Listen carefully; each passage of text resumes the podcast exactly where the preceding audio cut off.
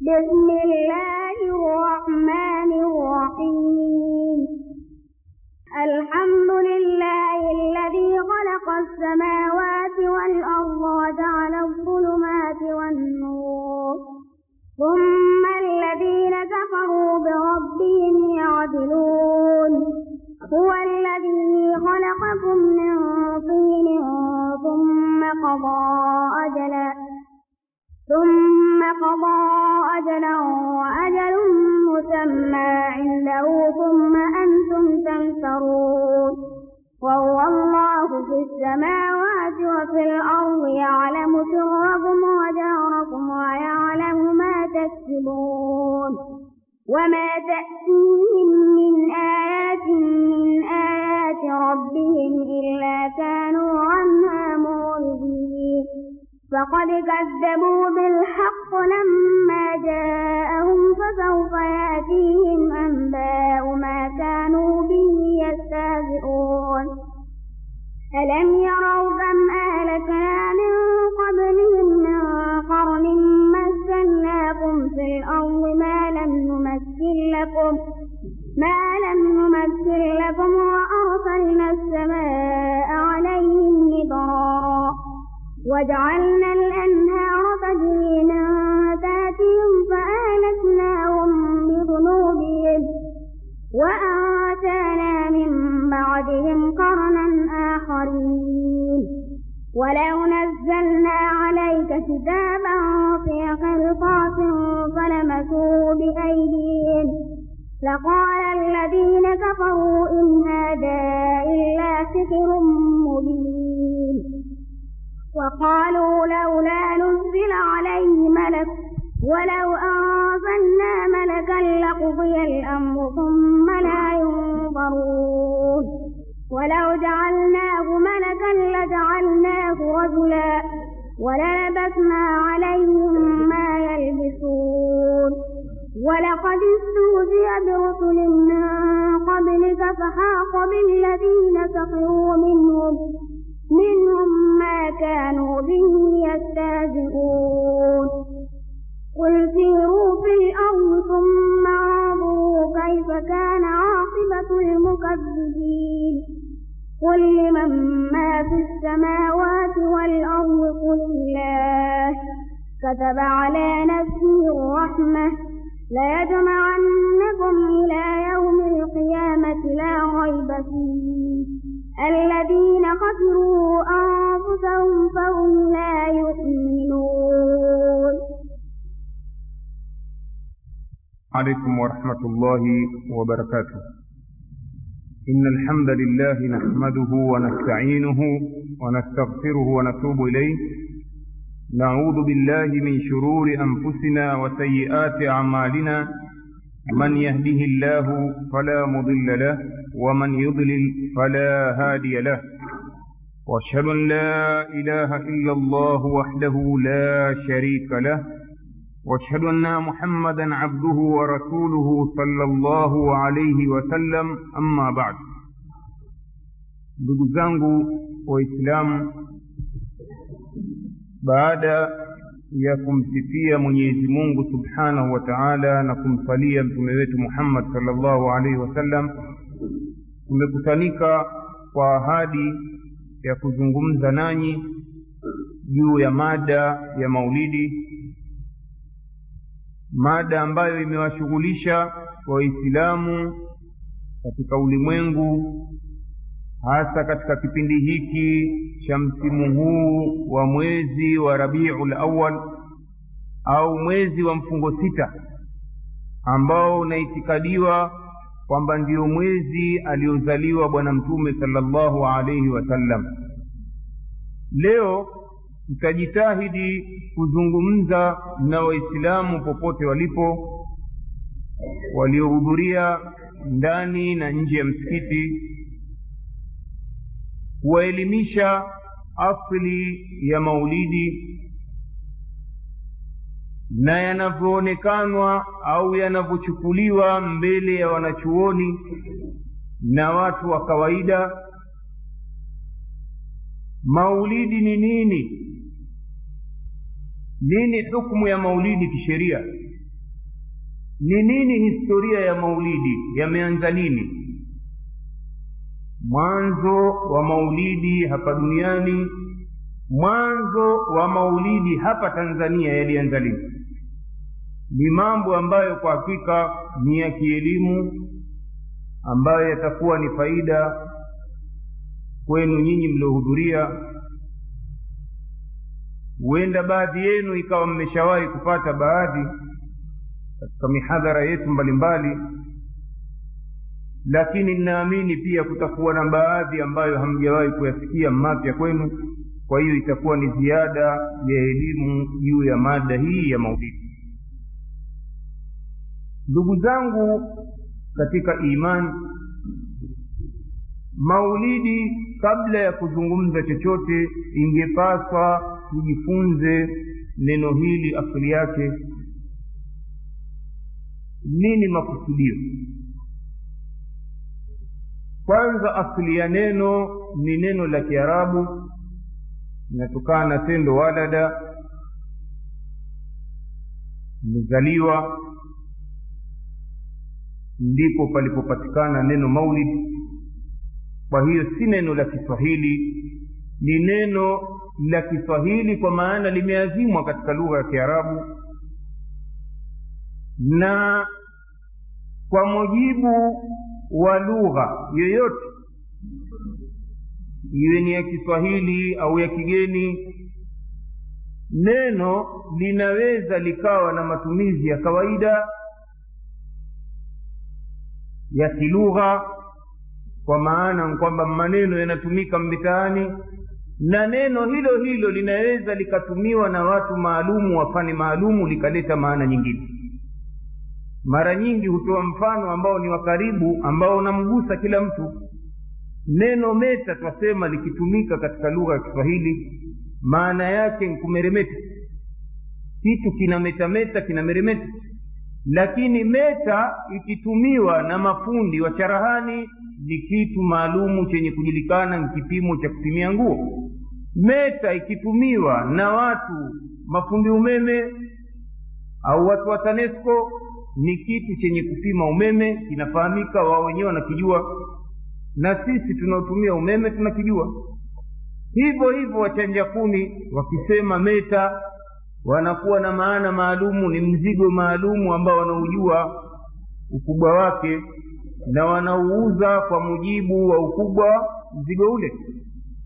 Lakini katika matumizi ya kawaida popote pale uendapo mjini au kijijini ukizungumza neno meta maana yake ni kitu chenye kumeremeta. Kitu fulani kina meta nyota ina meta ni kwamba inang'ara. Kwa hiyo hapa twajifunza kwamba maneno yanaweza yakatumika katika matumizi ya kawaida ya kilugha na maneno yanaweza yakatumika katika lugha ya kiistilahi ya watu wa fani maalum. Hali kadhalika neno maulid. Neno maulid kwa matumizi ya kawaida ya waarabu. Wakisema maulid maana yake ni kwanza. Imma itakuwa mahala alipozaliwa mtu au wakati aliyozaliwa mtu. Kwa maana hiyo basi ina maana ya kwamba kila mtu ana maulidi yake. Kwa maana ya kwamba kila mtu ana mahala alipozaliwa na ana siku tarehe saa aliyozaliwa. Sisi wanadamu kila mmoja kilugha ana maulidi yake. Kuna waliozaliwa tanga mjini kuna waliozaliwa monga waliozaliwa mambasa waliozaliwa new york amerika. Kila mwanadamu mwenye sifa ubinadamu ni kwamba ana mahala kazaliwa. Kwa hiyo hawezi kukanusha kusema mimi sina maulidi kilugha hivyo hivyo wakati kuna wengine wamezaliwa leo hospitali. Kwa hiyo maulidi yao ni leo. Kuna waliozaliwa mwaka jana waliozaliwa mwaka miaka mia moja iliyopita tarehe fulani. Kwa hiyo hiyo inaitwa ni maulidi vile vile kwa mujibu wa lugha ya kawaida au kwa lugha za kiingereza ima inakuwa ni birthday au birthday swahili wanatumia au birthplace mahala alipozaliwa mtu. Yote hii inaleta maana ya neno maulid kwa matumizi ya watu wa kawaida. Lakini basi kwa matumizi ya watu maalum neno maulidi lina maana yake. Watu ambao ni watu waliojiegemeza katika mambo ya kidini. Wakizungumza habari ya maulidi wanakuwa na maana maalumu wanayoikusudia. Maana hii wameieleza katika vitabu vyao tutajaribu kuwapa kielimu maneno ambayo wameyazungumza katika kuelezea maulidi hasa maana yake nini. Mwandishi wa kitabu mashuhuri kilichojaa ndani yake habari za mazazi ya bwana mtume sala llahu alehi wa sallam mashuhuri barzanji ambaye ndio wakati wake hivi sasa husomwa kuna visa vya mazazi ya bwana mtume sala llahu alehi wa sallam tangu udogo wake kabla hajazaliwa mtoto wake siku ya kuzaliwa na dawa yake aliyoifanya mpaka kufa kwake. Huyu katika kuelezea ubeti ufuatao ambao masikio yenu si mgeni. Pale aliposema katika ubeti wa kumi na tano wa fasli ya nne ya barazanji aliposema fatuba liman kana taadhimuhu sala llahu alaihi wasallam ghayata maramihi wa marmaa beti namna hii ukisomwa basi wenye kusikiliza husema sallallahu alaihi mimi nimeusoma kwa lugha ya, ya, ya, ya kawaida lakini kwa kawaida huletwa katika e, nazmi ya kinyimbo nyimbo. Fakuba liman kana tadhimuhu sallallahu alaihi wasallama ghayata maramihi wa marma inakuja katika sauti namna hii na nyinyi mnakuwa mwaitikia sallallahu alaihi hapa katika kuelezea ubeti huu kwanza tueleze tafsiri yake ya kiswahili.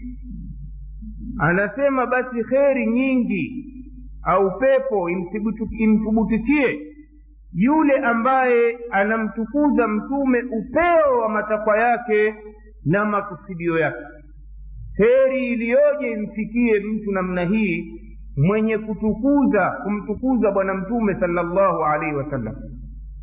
Sasa wenye kusherehesha maulidi ya barazanji wanaelezea maana ya kuadhimisha mtume ni nini? Ni nini maana ya kuadhimisha mtume salllahu alehi wasallam? Mwanachuoni mwandishi wa kitabu kinaitwa madariji suud mashuhuri sherehe ya barazanji anaeleza habari ya kuadhimisha ni nini. Anasema walam ana litinaa bimaulidihi min adhami lqurubat jua wewe mwenye kusoma maulidi haya kwamba kujihusisha na mazazi ya bwana mtume salllahu alaihi wasallam ni katika ibada iliyokuwa kubwa sana min adhami lqurubat ni katika kujikurubisha sana kukubwa sana kwa mwenye, mbele ya mwenyezi mungu subhanahu wa taala. Wadhalika yuhsalu biitami ltaam kunapatikana vipi huko kujikurubisha kusoma maulidi kunapatikana vipi kujikurubisha kwako katika ibada iliyokuwa kubwa? Anasema hupatikanwa kwa kutengeneza chakula wa qiraati lquran wa dhikru lqasaidi nabawiya na kusoma kasida za kumsifia mtume. Fala budda min qasdi lyaumi alladhi wulida sala llahu alaihi wasallam fihi chakula utayarishe usome qurani usome kasida mambo haya uyakusanye siku ambayo amezaliwa bwana mtume salllahu alehi wasallam biainihi siku hasa ile aliyozaliwa au laila lati wulida salllahu alehi wasallam au usiku hasa ule aliozaliwa mchana wake na usiku wake ule aliozaliwa. Ina maana usikusanya watu kwa ajili ya kuwalisha chakula halafu wakati huo unataka kuwalisha wawe wameshasoma qurani au wamesomewa qurani wamesomewa kasida za kumsifu mtume sala llahu alehi wasallam siku hii hasa ukizingatia na ukalifanya jambo hili min adadi ayami dhalika lshahr biainihi. Yani siku ambayo ni miongoni mwa siku za mwezi huo hasa aliozaliwa bwana mtume salllahu alehi wa sallam hilo linaambiwa kwamba ndiyo kumwadhimisha uzazi au uzao wa bwana mtume salllahu alehi wa sallam kwa hiyo hii ndiyo maana ya istilahi. Tukisema maulidi kwa maana ya kiistilahi maana yake ni kuadhimisha uzao wa mtume salllahu alehi wasallam kukaambatana, na vitu hivi. Kwa sharti iwe ni siku maalumu hasa aliyozaliwa bwana mtume salllahu alehi wasallam au siku wake.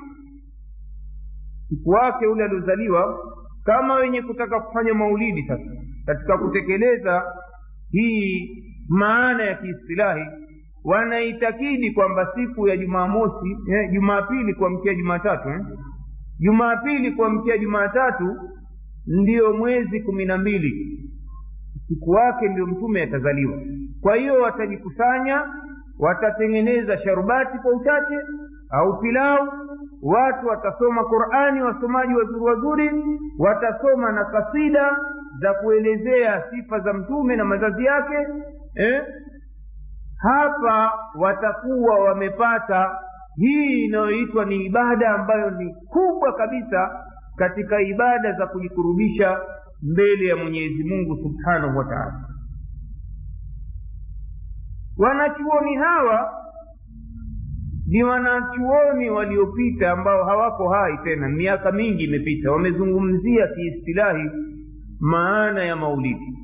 Na walipokuwa wanatoa maana hii si kama walikuwa wanasema walikuwa na vitegemezi vyao hoja au dalili huyu mwanachuoni wakati aelezea katika madariji suud akawa anaelezea hoja dalili ya msimamo wake huu kwamba kusoma maulidi ni katika adhamu lqurbat katika ibada iliyokuwa kubwa kwa hiyo akatoa hoja mbalimbali mbali. hoja ya kwanza anavyodai ni kauli ya bwana mtume salllahu alaihi wasallam inavyodaiwa. Itaelezea hapa kwamba ni mambo ya uzushi. Eti mtume salllahu alehi wasallam anasema man adhama maulidi kuntu shafian lahu yauma alqiyama. Mwenye kuadhimisha mazazi yangu basi nitakuwa mwombezi wake siku ya kiama kauli ya mtume hiyo. Kwa hiyo hii inaonyesha kwamba kuadhimisha mazazi ya mtume ni agizo la bwana mtume au sivyo inavyoonyesha jamani kwa hiyo ndio maana hawa wanachuoni wakasema min adhami lqurubati ni katika kurubati katika ibada zilizokuwa kubwa sana. Kisha wakaegemeza tena na matamshi ya mabwana wakubwa katika marafiki wa bwana mtume sala llahu alehi wa sallam makhalifa waongofu eti kwamba saidina abubakar radiallahu anhu anasema man anfaqa dirhaman ala qiraati maulidi nabii sala llahu alaihi wasallam kana rafiqi fi ljanna mwenye kutoa dirham moja shilingi moja tu kwa ajili ya maulidi ya bwana mtume sala llahu alehi wasallam basi atakuwa ni rafiki yangu peponi. Shilingi moja dirham neno ni hela iliyokuwa ikitumika zama za bwana mtume sala llahu alehi wasallam. Kwa hiyo mfano wa leo mwenye kutoa shilingi moja kwa ajili ya kuadhimisha bwana mtume basi ujue wewe utakuwa ni rafiki wa saidina abubakari peponi. Kwa hiyo shilingi yako moja tayari imeshakutia peponi ulioitoa kwa ajili ya kumwadhimisha bwana mtume. Hapa panaonyesha kwamba ibada hii si ndogo.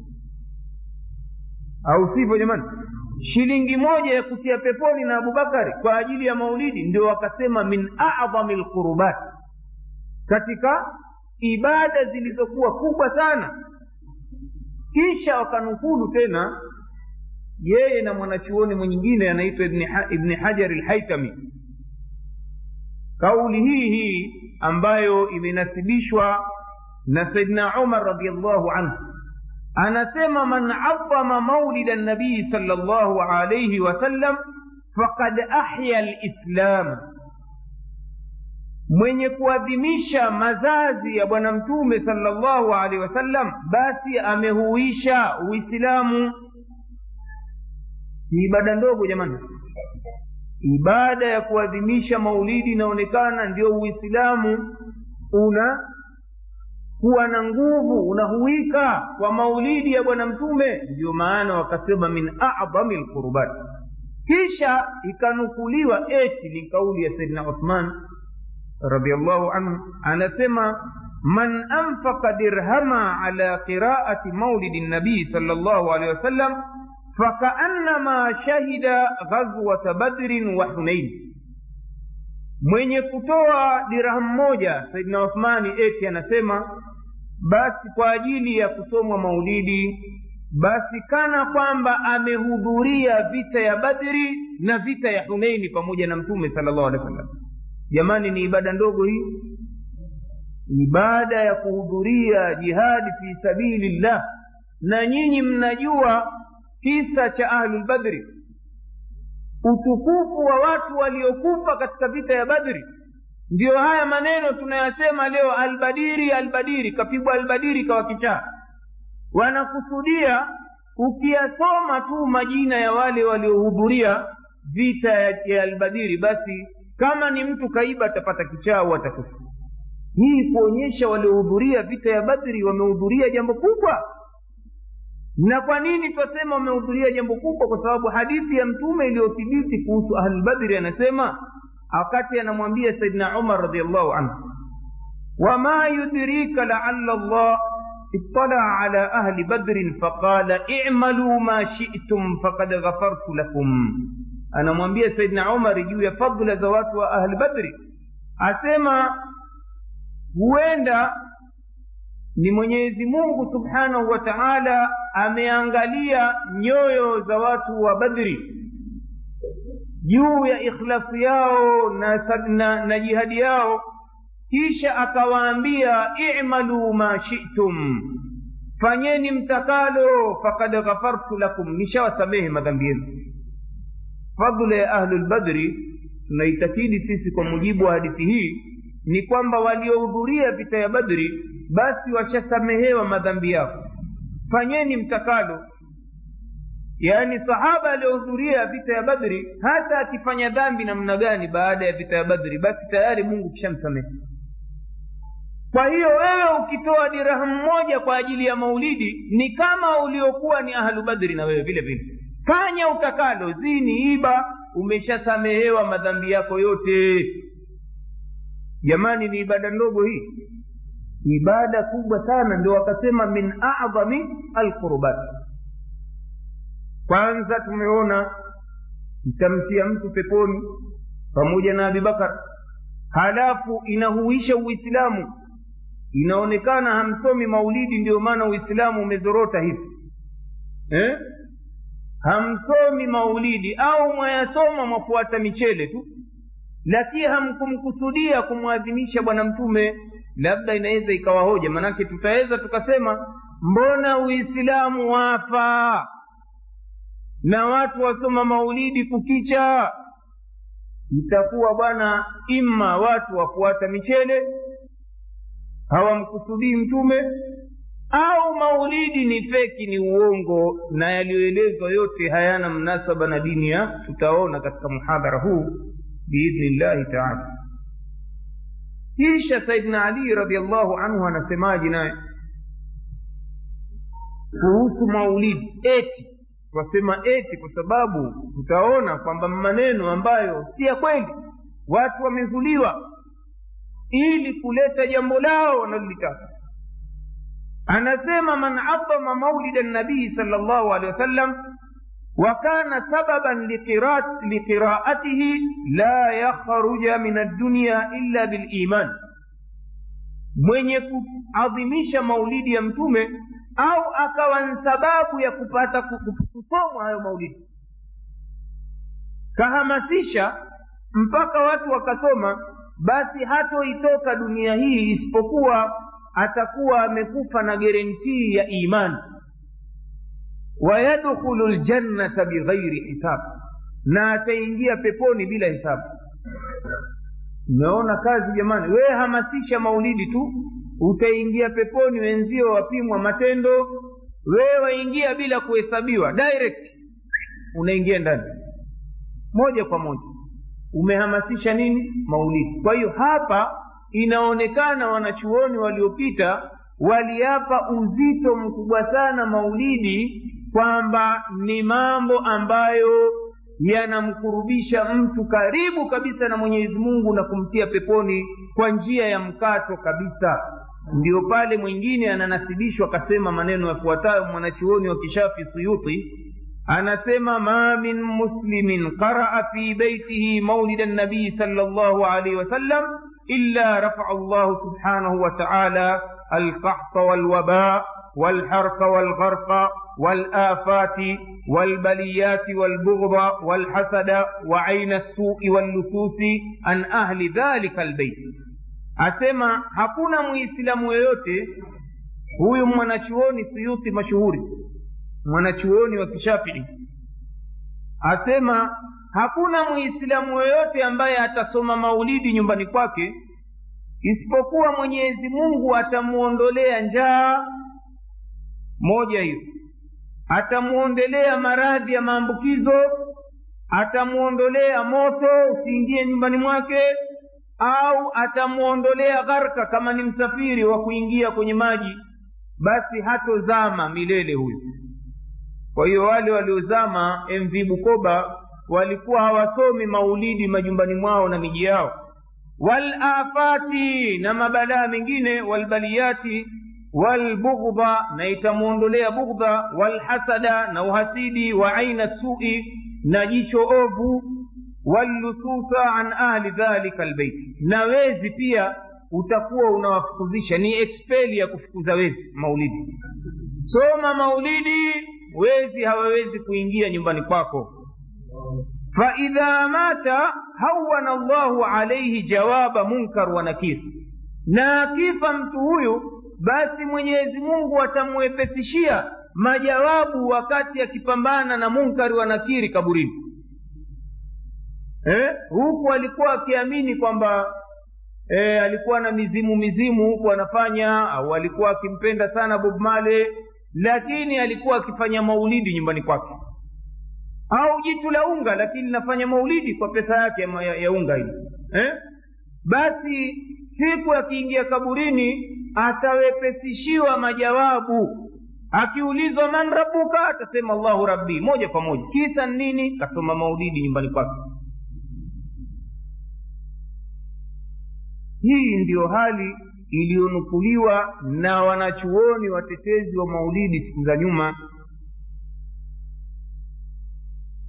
Hata wengine amewanukulu huyu ibni hajar lhaitami anasema qala badu lulama من قرأ مولد النبي صلى الله عليه وسلم في منزل حفت الملائكة ذلك المنزل سنة كاملة asema baadhi ya wanachuoni wanasema mwenye kusoma maulidi nyumbani kwake basi nyumba yake itafunikwa na malaika mwaka mzima ila dhalika lyaum alladhi ila dhalika lyaumi alladhi quria fihi maulidi nabii mpaka ifike tena siku ile aliyosoma kama atakayesoma mfano ta leo basi malaika wataitanda nyumba yako eh, wataitanda ile nyumba watailinda na kuhifadhi na kuirehemu kipindi cha mwaka mzima mpaka leo mwakani kipindi cha mwaka mmoja. Kubwa ndio maana wakasema min a eh, ya kuingiza peponi ya kulinda na mabalaa ya ukimwi nini?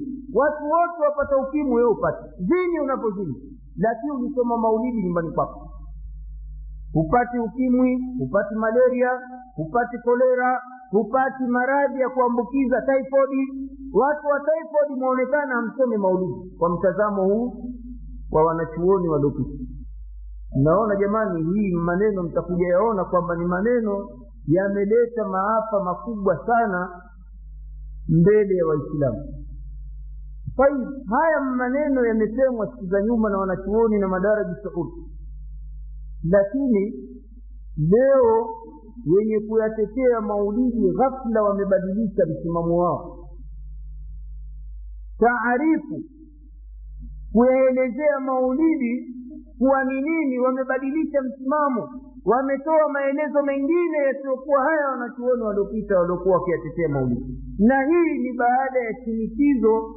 la watetezi wa sunna ya mtume salllahu alehi wa sallam na wale wenye kuyapinga maulidi au kupinga balaa za uzushi zilizosababishwa na wanadamu mara baada ya kuondoka mtume salllahu alehi wa sallam wameamua kubadilisha kabisa kabisa maana mtaona jinsi wanapoeleza tunanukulu maneno ya mtetezi mkubwa duniani leo wa maulidi anaitwa muhammad bni alawi lmaliki mnamkumbuka alikuwa akitumiwa na watu wa taasisi humu katika kuonyesha yeye sharifu aliyetetea mambo ya uzushi mengi ya tawassuli na maulidi na mengineyo. Amenukuliwa katika baadhi ya vitabu tutaviona vya taasisi kuonekana kwamba ni mwanachuoni mkubwa na anayoyasema maneno makubwa kabisa. Anasema nini huyu mwanachuoni?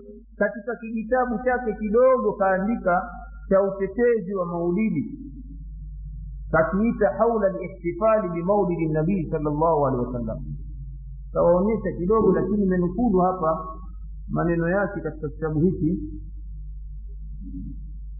Anasema nini huyu mwanachuoni?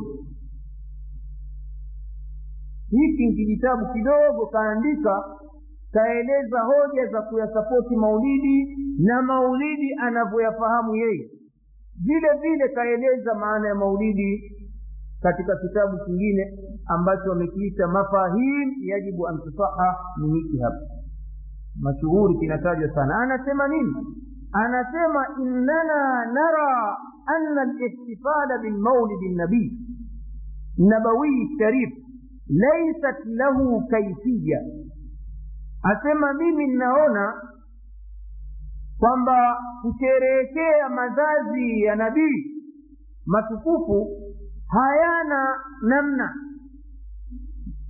Laisat lahu kaifiyatun maksusa haina hayana namna maalum.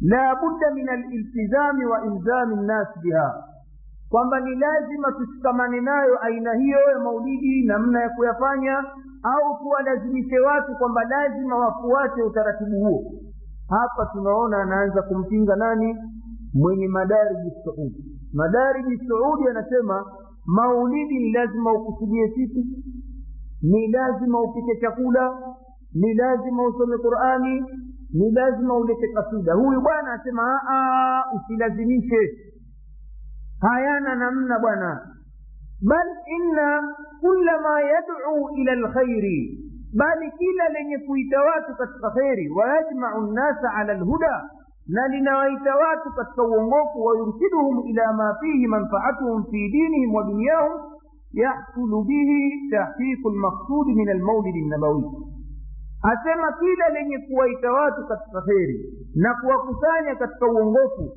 na kuwaongoza katika mambo ambayo yana manufaa nayo watu au katika dini yao yawe katika dini au dunia yao na yakawa yanapatikana makusudio yaliyotegemewa yaliyokusudiwa basi hilo ni katika maulidi pia. Sijui tunaelewana jamani nitaeleza kwa uzuri muhawala huu. Mabadiliko haya yalipokuja yameleta sura mpya kabisa ya maulidi. Kwa ufupi ana maana gani? Anasema maulidi ni jambo lolote la kheri utakalolifanya na kuwaita watu ukawakusanya kwa ajili ya uongofu iwe ni jambo la dini au la dunia. Basi naitwa maulidi. Anavyoona yeye huyu mwanachuoni. Kama hapa tumekusanyika. Kituko katika majlisi ya kheri. Basi asema haya pia maulidi. Ndio tukatoa mifano. Ma, mfano kasimama hapa mbwana afya. Anawaeleza hatari za typhoid. Jamani hili ni jambo la dunia hapa maanake kasema ima liwe la dini au la dunia. Jambo la dunia hatari za typhoid jamani. Maji lazima muyachemshe na wale wenye kuona hali ya homa homa za mara kwa mara wende wakapime jamani damu yao. Tayari maulidi haya tumeshasoma. Mmeona maana mpya jamani? Hii vile vile mwenye kuwaambia watu wajikinge na mbu. Tumieni neti jamani. Tumieni koili au ekspeli muue viluilui vya mbu tayari maulidi yasema kwa sababu linawaita watu katika kheri ima ni dunia yao au dini yao mmeona maana mpya jamani hii ni maana mpya kaisema huyu bwana katika kitabu alihtifalu bidhikra almaulid nabii sal llahu alehi wa sallam ukurasa wa ishirini na nne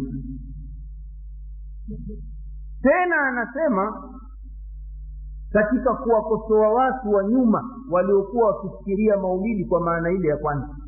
Asema yukhtiu kathiru min annasi fi fahmihim lihaqiqati lmaulidi nabii anasema watu wengi sasa wanaonekana wanafahamu ya makosa juu ya uhakika wa maulidi ya mtume alladhi nad'u ilaihi wa nusaddi alaihi ambayo sisi tunawaita watu. Watu wengi inaelekea hawaelewi. Fayatasawaruna tasawurati fasida wanaleta picha ambazo ni za makosa katika picha za mawazo ni za makosa katika akili zao. Wayabnuna alaiha masaili tawila. Wanajengea picha hii ya makosa masala mengi sana marefu.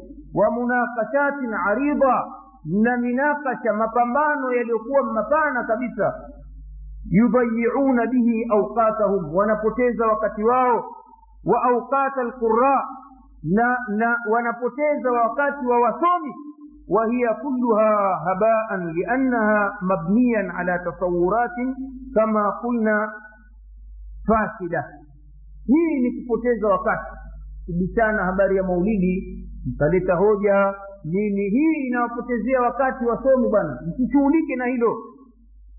Nyinyi mlikuwa na picha ya makosa kwa kuweka kwamba maulidi ni siku maalumu kuweka siji chakula nini? Aa ikiwa maulidi ni kitu chochote cha kheri kuna haja gani ya kupoteza wakati? Kwa hiyo yeye ndio kitabu chake hiki anakiita mafahim yajibu an tufaha makosa ma ufahamu ambao watakiwa usahihishwe awaambie watu wa maulidi wenziwe mlikuwa na fikra ya makosa siku zote mwakaa mwangoja mfungo sita. Kumbe mkikaa madarasani mkisomesha watu sira au mkisomesha watu qurani pia maulidi kuna haja gani ya ugomvi jamani na answari? Shughulikeni na mambo ya kheri bwana. Ndio kitabu akakiita mafahim yajibu yaani ufahamu unatakiwa urekebishwe lakini ni ajabu kubwa tangu aandike huyu bwana kitabu kakisambaza sehemu za maulidi. Ndio kwanza watu wameatilia nani hii hima na kuzidi kuyafanya yawe ni makubwa zaidi kama hivi tunavyoona leo twaambiwa maulidi makubwa ya kitaifa yanafanyika hapa tanga. Sasa tuje kwenye habari ya maulidi kwa maana ile ya mwanzo ya wanachuoni waliopita. Je maulidi ni ibada? Maulidi ni dini? Tuwasikilize sasa wasomi hawa kina almaliki na baadhi ya wasomi wetu wa tanga wanazungumza nini kuhusu maulidi? Ni dini ni ibada? Eh? niliahidi kwamba kila nitakachosema tutakiegemeza kwa kauli za wenye kusoma maulidi ili muone picha kamili ya maulidi ni katika kitabu ambacho kinaitwa assaikatu lmuhriqa ala lfiati lmariqa kimeandikwa na aliyekuwa naibu mudiri wa madrasa shamsia. Kinauzwa? Kimekipata kwa njia ya mauzo kinauzwa eh? aliyekuwa kwa sababu twasikia kwamba umudiri haupo tena kwa hiyo si, si naibu tena wa mudiri aliyekuwa naibu mudiri anasemaje أنا منقول شريف المالكي محمد علوي المالكي أنا سمع إننا نقول وقد قلنا من قبل إن الاجتماع لأجل المولد الشريف ما هو إلا أمر عادي وليس من العبادة في شيء. أسمع sisi tumesema tunasema na قبل kabla kwamba kujikusanya kwa ajili ya maulidi matakatifu haikuwa isipokuwa ni jambo la kawaida tu. Laisa min alibadati fi shei si chochote katika ibada. Kisha anaendelea kusema katika sahifa hiyo ishirini na tatu wa nahnu naqulu fi kulli mahfalin wa majmain wa munasaba. Na sisi tunasema katika kila mahfali na mkusanyo na mnasaba inna lijtimaa bihadhihi lkaifia amrun adi laisa libadatu fi shei kila mnasaba ukisimama sisi twawaambia watu kwamba maulidi ni jambo la kawaida laisa libadatu fi shei si chochote katika ibada hata tukisimama kwenye maulidi yenyewe twawaambia watu msiangaike jamani hii si ibada si chochote katika ibada kisha mwandishi wa hii kitabu twaika naye atia ufundi wake. Huyo aliyekuwa naibu mudiri thumma qala faidha qala alqailu hadhihi ibadatun mashrua bikaifiyatiha bikaifiyatiha naqulu lahu aina ldalil mtu akisema aweza akaja jitu libishi likasema kwamba hii bwana ni ibada iliyowekwa katika sharia kwa huu mtazamo au namna hivi tunavyofanya hivi. Ni ibada hii iliyowekwa katika sharia fanaqulu lahu tunamwambia aina dalili? Ni wapi dalili? Lete dalili? Tumesema ni ibada iliyowekewa sharia twamuuliza lete dalili kisha tena anatia ufundi mwingine anazidi kuwaelewesha watu kwamba hili ni jambo la kawaida si ibada. Anasema katika ukurasa wa ishirini na tano falau ttakadha saiduna adata lijtimai liyasiduu maan jamban ila jambin. Lau kama watafanya wavuvi ada ya kujikusanya kuvua pamoja. Jambin ila jambi yaani pamoja bega kwa bega wakawa wavua pamoja. Waingia kwenye mashua pamoja wanakwenda. Wakifanya hii ni ada yao. Fahal min qailin inna hadhihi lada dinun wa ibada mashrua je aweza tokea mtu akasema kwamba hii ada hii ni dini na ibada iliyowekwa sharia katika sharia kwamba wavuvi hao wanaingia majini pamoja wakaimba pamoja eh? ubela ubela wakivua nani wakiteremsha wakipandisha tanga wanaimba kasida zao wenyewe. Je kuna mtu aweza sema kwamba hii ni dini na ni ibada iliyowekwa katika sharia? Ni maneno yako ukurasa wa ishirini na tano jamani wa kitabu hiki kwa namna hii ambayo tumeifanya sisi kujikusanya pamoja aina dalilu washahidu idhan. Ukisema kwamba hii ni ibada ya kujikusanya pamoja kwa ajili ya kuvua tutakuuliza iwapi basi dalili na ushahidi. Tupe tupe ushahidi. La yujadu qailun hadha. Hawezi tokea mtu aseme maneno kama haya kama kuvua kwa pamoja ni dini na ibada.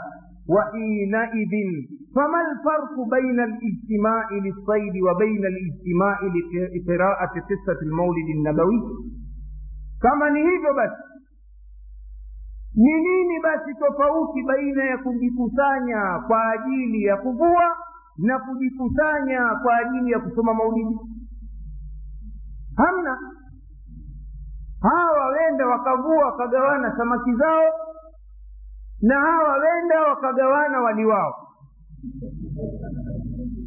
mpo hii ni ada si dini na hii ni ada si dini.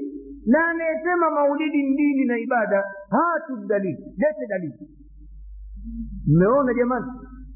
Hii inaonyesha kwamba watu hawa maneno yote walioyasema wanachuoni wao wa nyuma walioanzisha maulidi sijui mtume kasema man adhama maulidi kuntu shafian lahu yauma alqiyama moja kwa moja kwamba maneno ya urongo ya kuzuliwa mtume si kweli.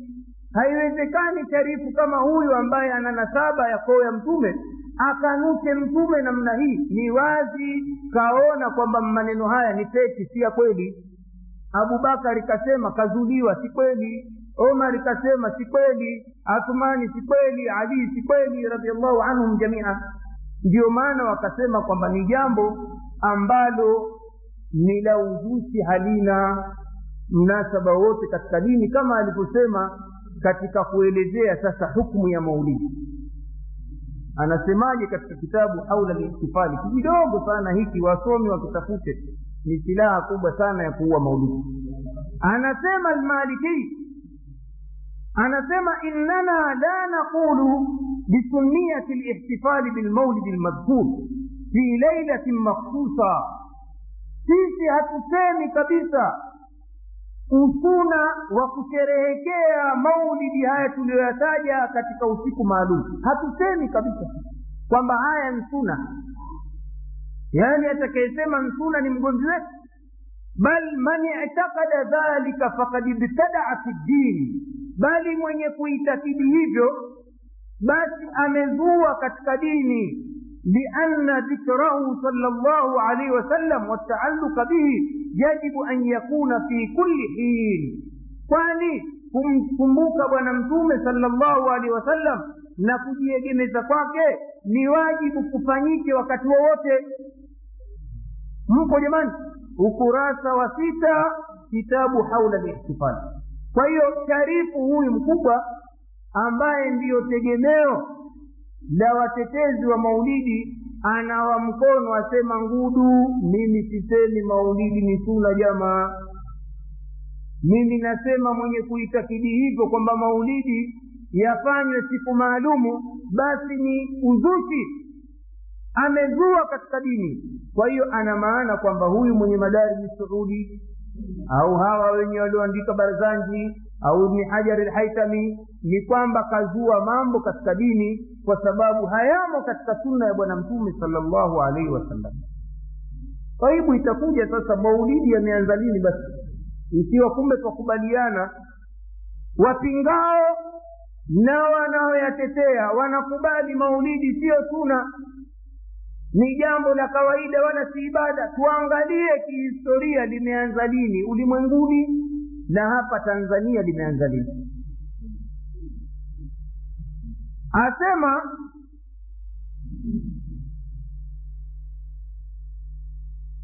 kihistoria mwanachuoni ambaye ameandika kitabu alibtida shekh mahfudu ambaye ni mwanachuoni wa azhari anaelezea historia ya maulidi. Anasema maulidi hasa yalianzishwa mwaka mia tatu na sitini na moja hijiria. Yameanzishwa zama za dola ya kishia huko misri inaitwa doula ubaidia ambayo mashia hawa walijinasibisha na koo ya mtume wakaiita kwamba ni dola fatimia yaani nisba ya mama fatima ambaye ni mtoto wa bwana mtume sal llahu alehi wa sallam anasema alianza mwaka mia tatu sitini na moja na hawa mashia mashia hawa maghulati katika shia ambao wanachuoni wameona wameleta ufisadi mkubwa sana katika ardhi ya misri. Mojawapo ya ufisadi ni hili la uzushi wa maulidi. Mta, mtawala wakati huo alipoona kuna wakristo pale wa kibti wanasherehekea mazazi ya isa christmas day akaona do hii ni fursa bwana. Mbona hawa wanafanya na sisi tufanye? Hawa wafanya na sisi tufanye. Kwa nini? Tusimsherehekee mtume. Kwa hiyo wao wakaanzisha maulidi ya mtume sal llahu alehi wa wakaanzisha maulidi ya saidna ali wakaanzisha maulidi ya saidata fatima wakaanzisha maulidi ya hasan na huseni na mfalme mwenyewe akaanzisha na maulidi yake maulidi sita mpigo. Ikawa kila mtu na siku yake ya kuzaliwa maulidi ikawa kazi yake yeye ni kutengeneza mahalawa halwa.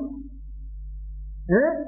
pesa za serikali zachukuliwa kutengenezea mahalwa watu wakala usiku kucha na makasida ya kumsifu mtume au ali au hasan na husein makasida ambayo tutayaona yameingia mpaka leo twayasoma hatuna habari. Yametungwa na mashia misri mpaka leo watu wayaimba hawana habari. Kumbe makasida ya kishia. Tutayaona katika mwisho wa muhadhara jinsi maulidi yalivyokumba itikadi za kishia. Kisha anasema yakanukuliwa sasa katika nchi za wasuni katika mji wa irbil iraqi eh? ukatokea watawala kule almalik almudaffar abu said mtuni mwenzetu. Wafalume maskini hawana dini hawajui basi nikutukuzana na yeye akayaanzisha maulidi rasmi mwaka mia tano na ishirini na nne hijiria.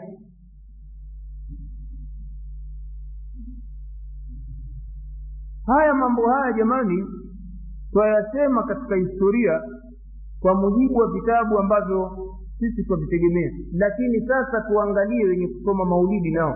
Wanakubali kwamba maulidi yamekuja baada ya kuondoka kwa bwana mtume salllahu alehi wasallam.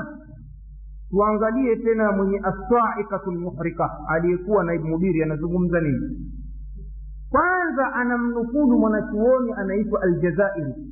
Halafu na yeye atia ufundi wake naye anasema walmaulid fi urfi nnasi lyauma lam yakun maujudan ala ahdi rasuli wa ashabihi wala, wala ala ahdi ahli lquruni lmufaddala inajulikana kwamba mazazi ya mtume hayakuwa yakijulikana kwa maana hii ya kuadhimisha mazazi hayakuwa yakijulikana hayakuwepo katika ahdi ya mtume salllahu alehi wa sallam wala masahaba zake wala karne tatu zilizokuwa mbora ila matlai lqarni lsabii karni lfitan walmihan mpaka mwanzo mwanzo mwa karne ya saba ndio yameanza kujulikanwa maulidi zamani kabla ya karne saba zama ya mtume zama za masahaba wakubwa zama za tabiina tabii tabiina zama za maimamu wanne mashuhuri wa kisuni imamu abu hanifa imamu maliki imamu shafii imamu ahmadi hakukuwa na maulidi. Fakaifa yakunu idhan dina? Vipi basi yatakuwa ni dini? Kuadhimisha maulidi litakuwa ni jambo la dini. Wakati halikuwekwa wakati wa mtume na mtume ndio alituletea dini innama huwa bid'atun dalala hakika ni uzushi uliokuwa mpotovu. Yaqulu sallallahu alaihi wasallam anasema mtume sallallahu alaihi wasallam iyakum wa muhdathati lumur ole wenu na mazushi katika dini fa inna kulla muhdathatin bid'a kwani kila lenye kuzuliwa ni uzushi wa kulla bid'atin dalala na kila uzushi ni upotovu. Haya maneno ya nani jamani? Aljazairi. Sasa tulisikie naibu mudiri asemaje? Aliyekuwa eh? anasema qultu naam. Nikasema naam. Inna ijtimaa nnasi ala simai qisati maulid qisati lmaulidi nabawi amrun mustahdathun ninakiri kwamba kujikusanya watu kwa ajili ya kusikiliza kisa cha mazazi ya mtume ni jambo lililozushwa lam yakun fi asri nubuwa halikuweko zama za mtume bal ma dhahara illa fi lqarni lsabii lhijri bali halikudhihiri illa karni ya saba ya hijiria miaka mia saba baada ya kufa bwana mtume sallallahu alaihi wasallam. huku tumeambiwa si dini si ibada tatu yameanzishwa na mashia tena karne ya saba wao wameongeza hata karne moja nzima sisi twasema yameanzishwa karne ya nne. Eh? wao wanasema karne ya saba. Kwa hiyo wao wayaweka mbali zaidi kwamba yamezuka baada ya baada ya kufa kwa mtume salllahu alehi wasallam.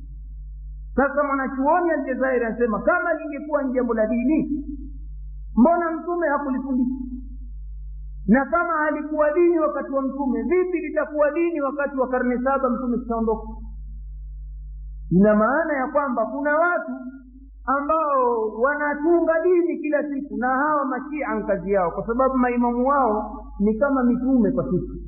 Masumin akiamka asubuhi akisema haya sasa tuanzishe maulidi tayari ni dini. Akisema haya tufanyeni liwapi kwa wanawake? Haya dini tayari hiyo eh? kwa sababu wao ni mitume mbele yao kwa hiyo wameanzisha jambo hili kwa itikadi kwamba ni sehemu ya dini lakini sisi wasuni hata wale wenye kufanya maulidi leo wanasema si dini wala si chochote katika ibada. Sasa tuangalie kwa nini basi twazozana. Kama kumbe sote twakubaliana wanaopinga maulidi na wasiopinga maulidi eh? twagombana siku zote sababu moja kubwa ni itibau lhawa ni kufuata hawa ya nafsi kwa sababu pamoja na kujua haya mtaona huyu aliandika kitabu aliyesema maulidi si dini halafu kageuka katumia aya za qurani na hadithi kuthibitisha kwamba maulidi yamo ndani ya msaafu haya si mambo ya ajabu haya. Huku yeye asema si ibada si dini. Halafu kenda akachomoa maaya na mahadithi kayapinda kayapinda mpaka yakageuka kwamba maulidi yamo ndani ya msaafu na ndio anayotumia maaya namna hii na hadithi. Sasa tutaona namna gani watu hawa walivyofuata hawaa za nafsi katika kuangamiza dini ya bwana mtume salllahu alaihi wasallam. Kiini hasa cha mgogoro kinakuja katika nyanja nyingi sana. Kwanza kutofahamu watu wengi nukta ya magombano. Watu wengi wa mabarabarani bado wanaitakidi kwamba maulidi ni jambo kubwa au sivyo jamani. Mtu anaambiwa mguu thawabu mguu thawabu mguu thawabu kuna mmoja tumemsikia bwana mmoja anatoka shambani huko kalazimishwa na taasisi fulani lazima alete mchele kusherehekea maulidi asipoleta mwalimu wao ataondolewa kwenye kijiji hicho. Hii inaleta picha gani? Kwamba kutoa mchele kwa ajili ya maulidi ni jambo kubwa kuliko elimu ya wale vijana wanaosomeshwa kutu katishiwa kabisa kwamba wata, wataondolewa mwalimu kwa hiyo ima wale wenye kujua kwamba si ibada bado wanawajinga watu na fitra kwamba maulidi ni ibada ili wawatapeli mikele yao na mali zao. Kwa hiyo ndio huwaje huwa impoti hasa mashekhe kutoka zaire wakaja wengine kutoka damu kuwaambia wacheeni hawa watu wabaya hawa. Wasiwaambie msimpende mtume mkawafuata. Watu wabaya hawampendi mtume hawa wabaya hawa hawampendi mtume mawahabi hawa. Ni nini? Ili mpate kutoa michele yao yenu mpate kutoa mapesa yenu kwa sababu mwalimu kusoma mlango wa maulidi au maulidi ni pesa shilingi elfu tatu. Kuna maulidi ya hitima shilingi ngapi? Kuna menu hasa wasikia nyingine zimebandikwa hivi. Wataka maulidi ya mtoto kadhaa maulidi ya mtu mzima. Maulidi ya mkusanyiko. Maulidi yenye ngoma. Yana bei zake. Na maulidi ya samai au makavu. Yote yana bei hayo. Lakini ukitaka kuchukua okestra nzima ni lazima kama vile unavyoita toti kutoka dar es salaam. Ujue kuna watu ishirini walishe na vyombo vyote unakodisha hivyo. Ni tijara jamani ni tijara. Tutaona namna gani watu hawa wanatoka mapovu katika kuyatetea majambo haya. Ni tijara kubwa sasa sasa katika mambo ambayo wanaovunga watu tutayaona na kuyajibu hoja baada ya hoja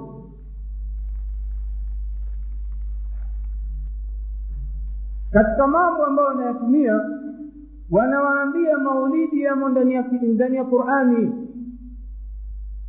Kwani maulidi ni nini? Sikumsifu mtume bwana na kumswalia. Haya si twafanyaji jamani? Si kila tukisema abtadiu limlaa bismi dhati laliya sallallahu alaihi si twamswalia mtume hapo?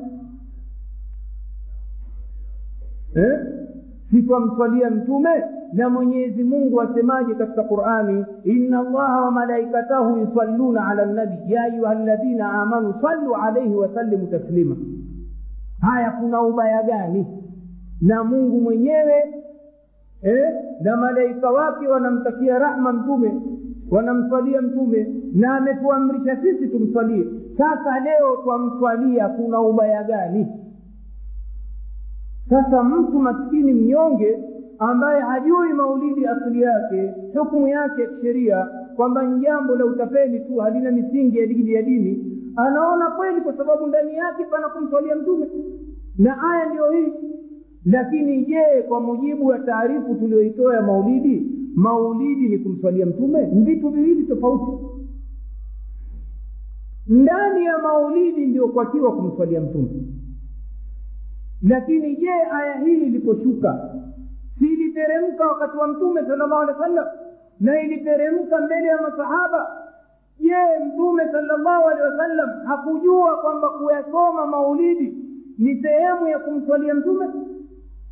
Mbona hakuitekeleza aya hii mpaka karne saba hijiria?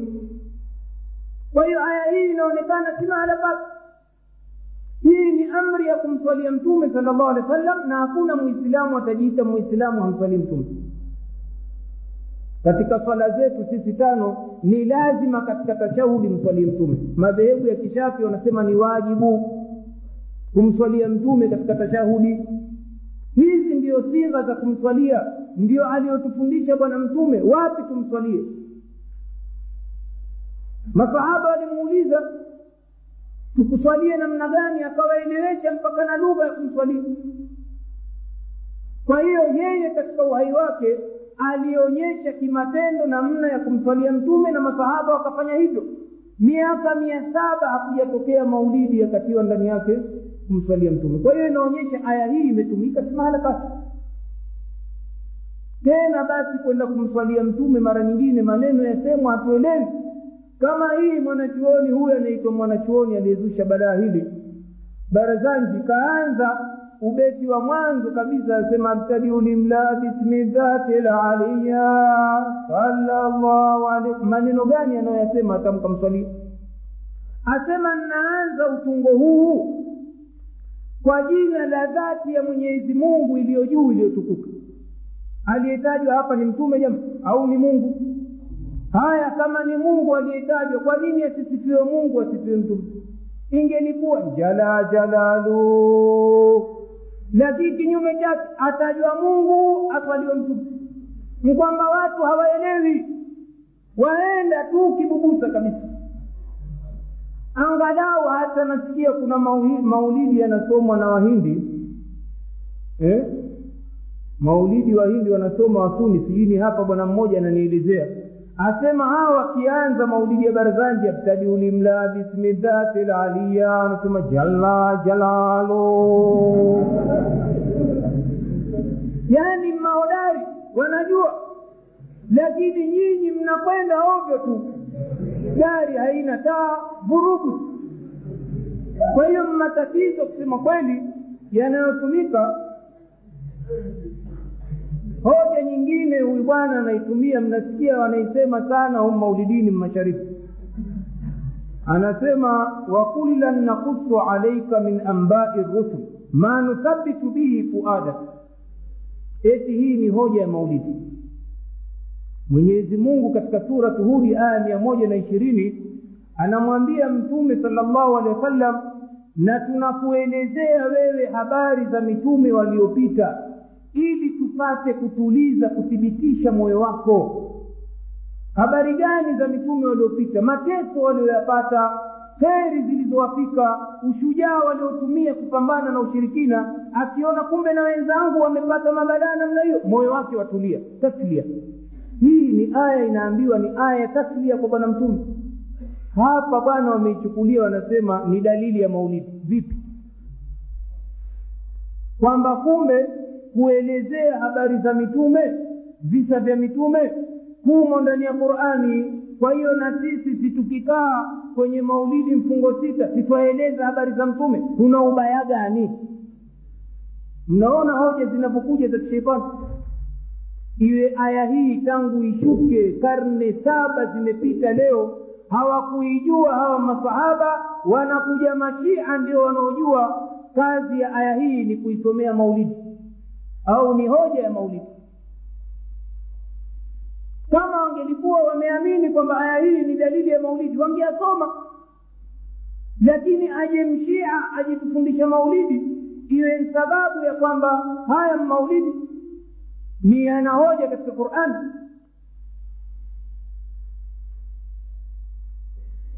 tena aya nyingine mnaisikia bwana. Hii ndio hutumiwa sana kabisa kabisa mwenyezi mungu katika surati yunus anasema ya ayuha nnas kad jaatkum mauidhatun min rabbikum wa shafaun lima fi lsudur wa hudan wa rahmatun lilmuminin enyi watu yamewajieni mauidha kutoka kwa mula wenu na ponyo ya yale yaliyomo ndani ya nyoyo zenu na uongofu na ni rehma kwa waumini halafu anaendelea kusema qul bifadli llahi wa birahmatihi fabidhalika falyafrahuu huwa khairu mimma, mimma yajmaun. Anasema kwa hilo sema kwa fadhila ya mwenyezi mungu na rehema yake kwa hilo basi na wafurahi kwa hivyo yaliyotajwa huku nyuma ni nini jamani? Liliyotajwa nkuwaambiwa watu yamewajia mauidha eh, kutoka kwa mola wenu na ponyo la yale yaliyokuwa katika nyoyo zenu na ni mwongozo na ni rehma kwa waumini. Hapa kiakili tu kabla hata hujakwenda shule wala chuoni. Pazungumzwa nini hapa jamani? Hmm? hiki kinachosifiwa hapa kwamba enyi waislamu yamewajieni mawaidha kutoka kwa mula wenu na ponyo la yaliyomo ndani ya nyoyo zenu na mwongozo na rehma kwa waumini ni kitu gani? Hicho qurani hahitaji hata kwenda shule jamani. Kisha mwenyezi mungu anamwambia mtume sema kwa fadhila ya mwenyezi mungu na rehma yake kwa hilo lipi? La qurani faliyafurahuu na wafurahi. Basi wenzetu wameigeuza hii.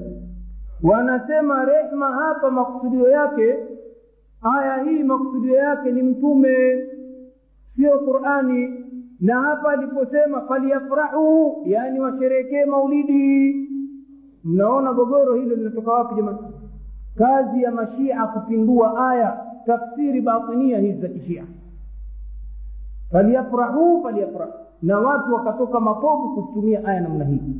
Iwe ni aya ambayo mtume salllahu alehi wa sallam mwenyewe hakuielewa maana yake masahaba hawakuelewa tabiina hawakuelewa tabi tabiina hawakuelewa.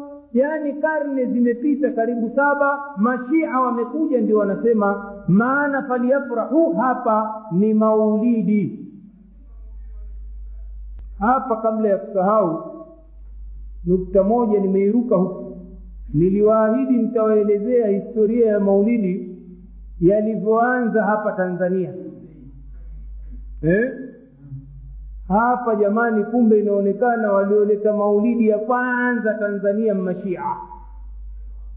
bwana mmoja ndugu ya shekhe abdallah saleh lfarisi kaandika kijitabu kakiita zinjibari kama niionavyo mimi mzanzibari asimulia hadithi yake huyu bwana huyu kapigwa na picha hasa. Huyo aelezea habari za unguja tangu mwanzo wa karne hii ya elfu moja mia tisa. Mambo yaliyokuweko unguja ya kijamii ya kisiasa masherehe yaliyokuwemo kitabu kizuri nadira kukipata hiki. Lakini huyu anaitwa shaban saleh abdallah alfarisi. Na mnamjua shekhe abdallah ni shekhe abdallah saleh alfarisi. Huyu ni nduguye ambaye sasa anaishi oman. Kaandika kitabu hiki kwa kiswahili kizuri kabisa cha unguja. Anasema habari za maulidi sikilizeni ya kwanza kabisa yameanza wapi? Asema waliotilia hima kubwa kuanzisha hayo maulidi makubwa unguja walikuwa mawakili wawili wa kiislamu wenye asili ya kipanjabi yeye kawaita waislamu lakini mashia unguja wanaitwa waislamu mashia. Wenye asili gani jamani? Mapanjabi si waswahili. Na maulidi haya anasema walikuwa wakijulikana kwa jina la hasan and hasan. Si majina ya kishia hakutaja neno shia. Hasan hasan majina. Aghlabu ni la kishia. Wanatumia sana. Pamoja na wasuni wanaitwa hasan lakini ukiona maulidi yameanzishwa na mtu kutoka Panjabi, mnakujua Panjabi barahindi basi ujue huyo ni mshia, kwa sababu anakuja kuhuisha asili yake. Walikuwa wakijulikana kwa jina la Hasan na Hasan. Ndugu hao walikuwa na hamasa kubwa ya kunyanyua hali za Waislamu eti na kupeleka mbele Uislamu. Basi katika mwaka 1924 yakasomwa kwa mara ya kwanza maulidi na kasida za kumsifu mtume salllahu alehi wasallam kwenye uwanja wa shaksi watu wa unguja mnajua hivo maulidi ya kwanza afrika mashariki au tanzania yamefanywa mwaka elfu moja mia tisa na ishirini na nne. Na sisi twajua unguja ni shina la wanachuoni. Eh? alhabibu bin sumeti mnamsikia bwana chuoni mkubwa wa zanzibar alikuweko zama hizo hakuyaanzisha maulidi. Wamekuja wapanjabi ndo wakayaanzisha mwaka elfu moja mia tisa na ishirini na nne. Huu ni ukurasa wa arobaini na nne wa kitabu chake anaeleza maneno haya taib mbona mashehe hawakukataza? Swali linakuja. Tutarudi kwenye maudhuu yetu jamani hapa kidogo. Tumeingilia kwa sababu tumeruka twaogopa tusije tukaache tukasahau kabisa mbona mashehe hawakukataza? Hao kina alhabibu mbona hawakukataza? Wao hawakuyafanya lakini walipokuja mapanjabi wakayafanya hawakukataza. Jawabu hawakuyakataza kwa sababu wao wenyewe wajishughulisha na lahwi za kidunia. Mtashangaa kusikia alhabibu bin simeti alikuwa mshabiki mkubwa wa taarabu ikhwani safa mshabiki mkubwa si maneno yangu nitawanukulia neno kwa neno.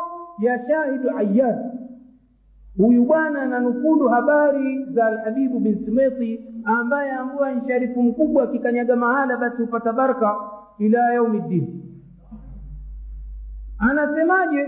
Hapa yafaa hasa tuitaje nadi. Nadi ni chama klabu ya ikhwani safa iliyofunguliwa mwaka elfu moja mia tisa na tano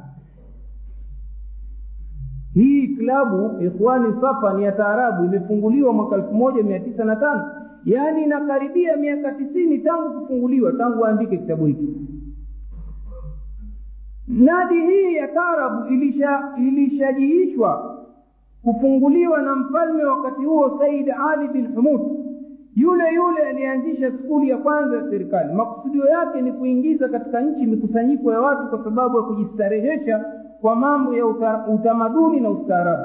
Nadi hii tangu mwanzo wake ilikuwa ni ya, ki, ya, ya kabila zote bila ya ubaguzi. Ilikuwa na sharti kuwa pasiwe ndani yake mambo ya ulevi eh, au mambo yote ya ufisadi. Na kwa miaka yote mpaka baada ya mapinduzi mwaka sitini na nne ilikuwa ni ya wanaume tu kwa hiyo yaonekana ilikuwa ina heshima kama vile kuna klabu moja hapa ilikuwa itwa yanganovelti sijui ilikuwa ni mijizezee ya kiume tu. Au wakija wazee wanawake pia mvizee vizee wale uvitamani. Hujikusanya wakapiga wenyewe manakwa yao wakiwaingia hao. Mtu akikosa klabu kabisa ya kualika ndioenda akawachukua hao. Hawatakiwi na mtu. Ni watu wenyewe wajiita wazee wa heshima kwa hiyo ndio hii ikhwani safa na kwa miaka yote mpaka baada ya mapinduzi ilikuwa na wanaume tu nadi hii ikisifika kuwa wanachama wake ni watu wenye heshima. Na hata mwanachuoni mkubwa kabisa wa zamani marehemu saidi ahmad bin sumeti baba yake habibu umari alikuwa anaizuru ikhwani safa na alikuwa akiwaalika wanachama wake wapige taarabu kwenye nyumba yake ya kiungani na yeye akihudhuria. Haya utataraji mtu namnaweza akazuia maulidi. Alhabibu kama huyu kakaribisha taarabu nyumbani kwake atazuia maulidi. Kwa hiyo yeye hakufanya kwa sababu wanachoni wake waliotangulia wakumfundisha maulidi.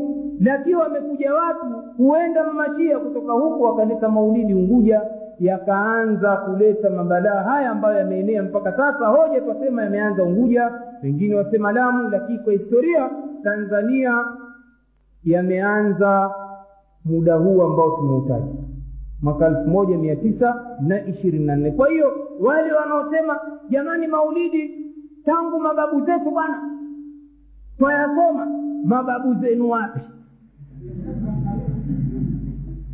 ikiwa bin sunetu mwenyewe hakuyasoma wamekuja hao wabarahindi huko wakaeleta, babu yako yupi? Kwa hiyo maneno feki ya uongo basi. Wewe hujui historia. Sasa twazungumza maneno ya kihistoria kwamba mashafi nchi hii hawakujua maulidi. Yameletwa kwa kasi katika nchi hizi na mashia. Kama tutavyoona katika baadhi ya makasida yanavyosifia ahlulbeiti na mashia kwa ujumla kisha hutumia tena hadithi kuzipindapinda zihalalishe maulidi wanasema wanachukua hadithi ambayo maukufu ya abdullah ibni masud amesema ma raahu lmuslimuna hasanan fahuwa inda llahi hasan wama raahu lmuslimuna qabihan fahuwa inda llahi qabiha sahaba huyo anasema maneno namna hii wameichukulia ni hoja ya kufanya maulidi. Asema sahaba lile wanaloliona waislamu nzuri basi mbele ya mungu nzuri. Na lile wanaloliona waislamu mbaya basi mbele ya mungu ni baya.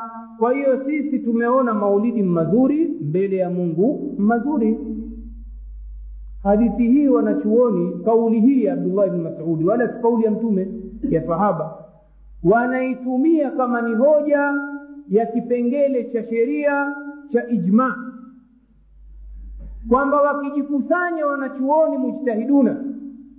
Wanachuoni wakikubaliana wote kwa kauli moja juu ya jambo kwa kutegemea qurani na sunna basi jambo hilo linakubalika mbele ya mwenyezi mungu. Ndio hii inaitwa ni hoja ya ijmaa lakini si hoja ya maulidi. Kwa sababu wanasema sharti wakubaliane wanachuoni wote ijmaa kama akitokea mwanachuoni mmoja akipinga hilo jambo basi inaambiwa lam yanaqidi haikusimama ijmaa sasa ni wanachuoni wangapi waliokubali maulidi? Kwanza hata kuelezea maana ya maulidi wamehtilafiana kwa hiyo hawajayaona wote mazuri. Kuna waliyaona mabaya siku nyingi kabisa. Kwa hiyo si kweli hoja hii kwamba inaifaa kutumiwa kama ni hoja ya maulidi hoja nyingine wanaitumia. Anasema mtume sal llahu alehi wa sallam hadithi sahihi lakini huipinda ikaleta maana ya kusapoti maulidi. Man sanna fi lislami sunnatan hasana falahu ajruha wa ajru man amila biha ila yaumi lqiyama mwenye kufanya jambo zuri katika uislamu basi atapata ujira wake wa kuanzisha hilo jambo zuri na atapata ujira wa kila atakayemwiga mpaka siku ya kiama kwa hiyo maulidi jamani ni jambo zuri. Sitolishana michele bwana. Kula mchele ni jambo baya.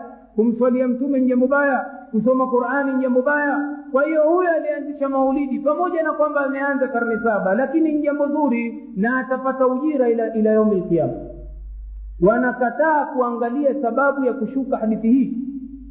Kisa mashuhuri ni kwamba watu walikuja mafakiri wakaingia msikitini hohe hahe hawana hata nguo za kuvaa mtume akaingia unyonge sana akasimama juu ya mimbari kuwaambia waislamu wamchangie wawachangie hawa watu. Akatoa mauidha ya kuwaambia watu watoe sadaka.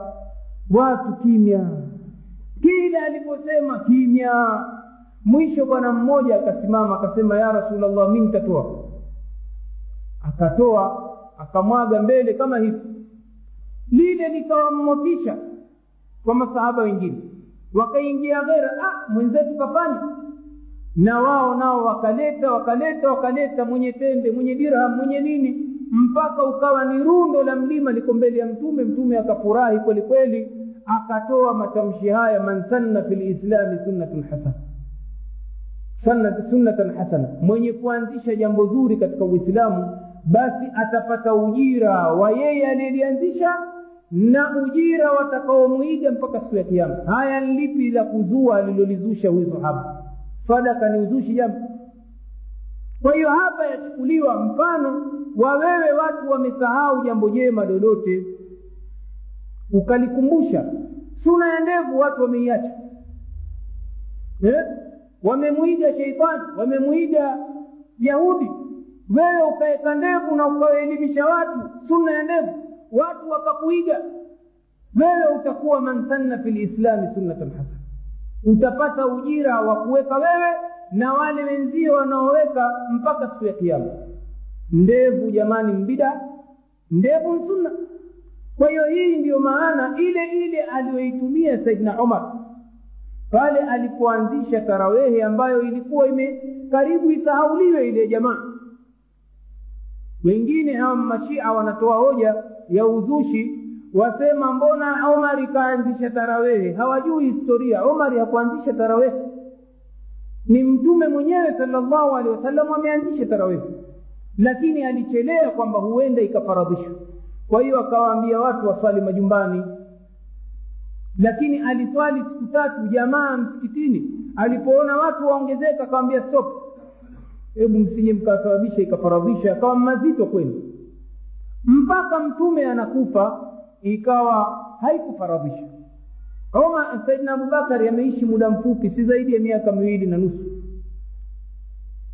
Alishughulishwa na vita, tena hizo zama za miezi ya Ramadhani ndio watuma majeshi haya. Watu watakuwa na taimu ya kuswali suna bwana, watu wanakwenda kwenye faradhi ya jihadi, watu wakae washughulike na ibada za usiku za, za, za kuswali tarawehi.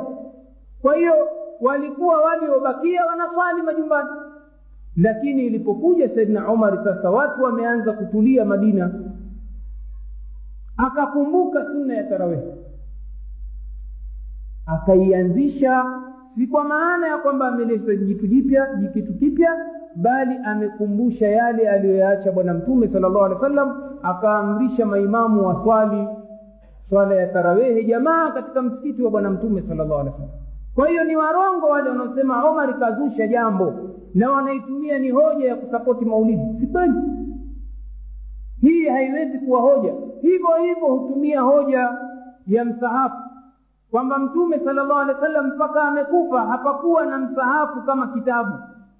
Ilikuwa watu wamehifadhi qurani nyoyoni na wengine wameandika sahifa ndogo ndogo kwa mujibu wa sura na aya lakini mtume sala llahu alehi wa sallam alipokufa masahaba wakubwa saidina abubakar na umari ndio walitumia fursa ya kukusanya msahafu sasa wasema haya mbona qurani haikukusanywa wakati wa mtume? Ni uzushi basi si jambo zuri hili?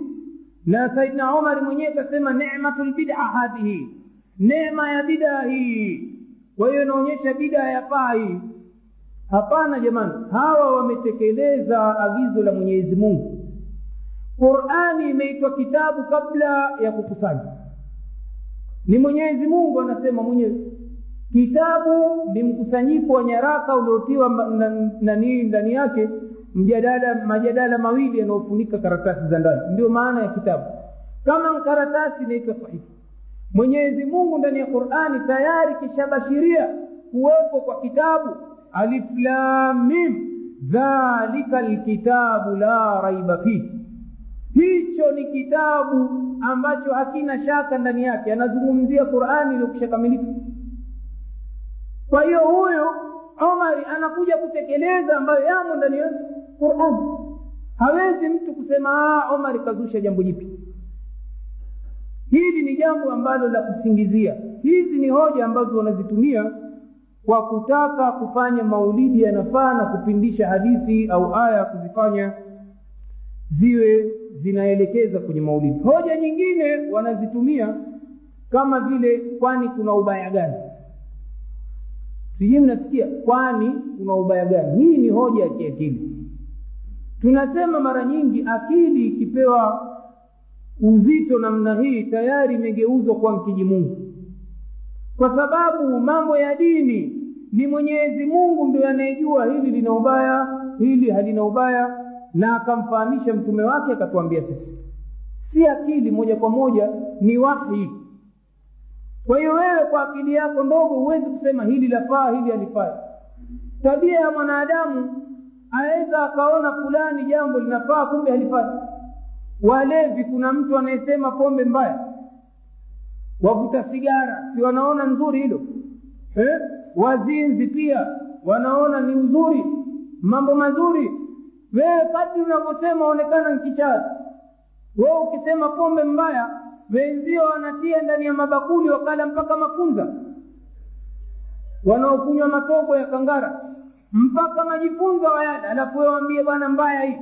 Hapana wao wanaona nzuri kwa akili yao. Kwa hiyo akili haiwezi kuhukumu hasa katika mambo ambayo ni ya kidini ni mwenyezi mungu subhanahu wa ndiye mwenye kuhukumu. Mfano mzuri twautoa sisi.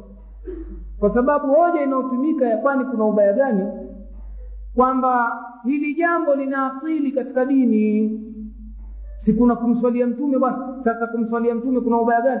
Kusoma qurani kuna ubaya gani? Lakini kusoma qurani kuna ubaya gani? Upo ubaya mara nyingine. Wewe waweza ukaingia chooni ukasoma qurani imekatazwa na wanachuoni wote fiqhi. Mahala palipokatazwa na mtume kusoma qurani au kusoma wakati una rukuu. Uko kwenye swala badala ya kusoma alhamdu umesimama wewe warukundu alhamdulillahi rabilalamin utaonekana mwenda wazimu.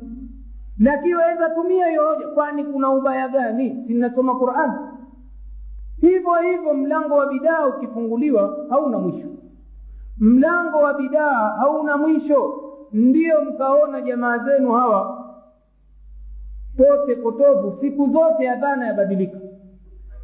Sijui mwasikia hapa twaswali magharibi siku nyingine ashhadu anna aliya waliyullah. Siku nyingine ashhadu anna aliya waliyullah amiru lmuminin ni mlango hauna mwisho. Siku nyingine inna aliya hujjatullah. Maneno kila mmoja anatia karufundi wake kila mmoja atia ufundi wake kwa sababu ni mlango hauna mwisho. Lakini mmewahi kusikia wasuni wakaongeza wamefuata sera za mashia baadhi ya misikiti wanaongeza. Inna allah malaikatahu yusalluna ala nabi. Alafu ndio allahu akbar allahu akbar. Nyongeza haikuthibiti kwa mtume sal llahu alih wasallam. Wengine nasikia misikiti mingine iliyo nje hapa wanaongeza ashhadu anna muhammadan rasulullah ashhadu anna sayidana muhammadan rasulullah. Saidi kaitia ukimuuliza kuna ubaya gani? Eh? ukishasema rasulullah utatia taala kuna ubaya gani? Kumtukuza mungu. Vile vile siku za idi au swala za tarawehe hazina adhana. Si mnajua hivyo mliwahi kusikia msikiti tanga ukaadhiniwa swala ya idi? Hakuna. Eh? swala za kusufu hazina adhana. Lakini mtu aweza akaleta na akaitafuta aya. Akasema bwana adhana ina ubaya gani?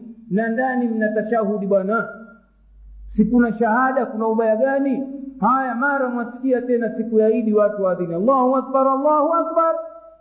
Vipi jamani? Kuna ubaya gani ndiyo mchezo wa ahlulbida wamefungua milango hawanashindwa kuifunga sasa. Kwa sababu bida haina hoja katika dini. Hoja ni akili na hawa ya nafsi. Hivyo hivyo hutumia hoja nyingine mnasikia kwenye mabaraza. E, wanasema bwana nyinyi mawahabi yaani wakiwakusudia answari nyinyi mbona hao mabwana zenu huko saudia washerehekea maulidi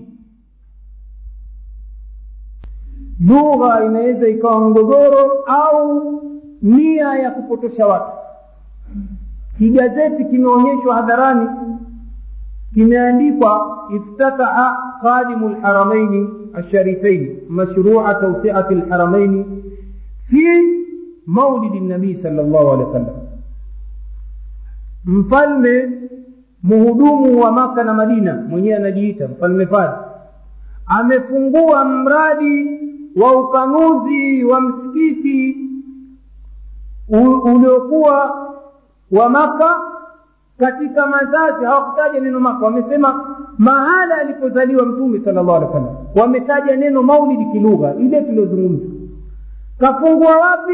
Fi maulidi nabii sala llahu alih wa sallam mtume kazaliwa wapi? Maka na upanuzi unafanyika wapi? Maka. Kwa hiyo mwandishi katumia lugha. Kwa wenye kujua lugha ni jambo jepesi. Msikiti unapanuliwa mahala alipozaliwa mtume katika maulidi. Wao wasema mnaona bwana mtume kafungua kwenye sherehe ya maulidi. Mnaona? Mtume eh, nani mfalme mwenyewe kafanya maulidi bwana. Nini bwana wacha mchezo wacha habari yako kijana wewe. Watu made kumbe wangojea mpunga tu. Unaona gogoro hivi? Watu wavungwa wakaviringwa wakaenda na maji wengine wenye nia za michele wakakaa wakangoja wakala michele yao lakini tayari watu washa vuruga akili. Maneno ya kilugha yawatatanisha watu. Wengine wasema hawa wanasema saudi arabia hawafanyi maulidi. Mbona wafanya sherehe za kuzaliwa shehe muhamedi abdul wahabi kila mwaka? Hiki kitabu ninacho hapa chaonyesha kila mwaka kwa sherehekewa uzazi uzao wa huyo mtume wao aitwa muhammad abdul wahab urongo uzandiki. Ni jitu ya motoni kazi yao kusema uongo. Mimi nimekaa miaka kumi. Hakuna siku moja kumefanywa sherehe ya mazazi ya shekh abdul wahab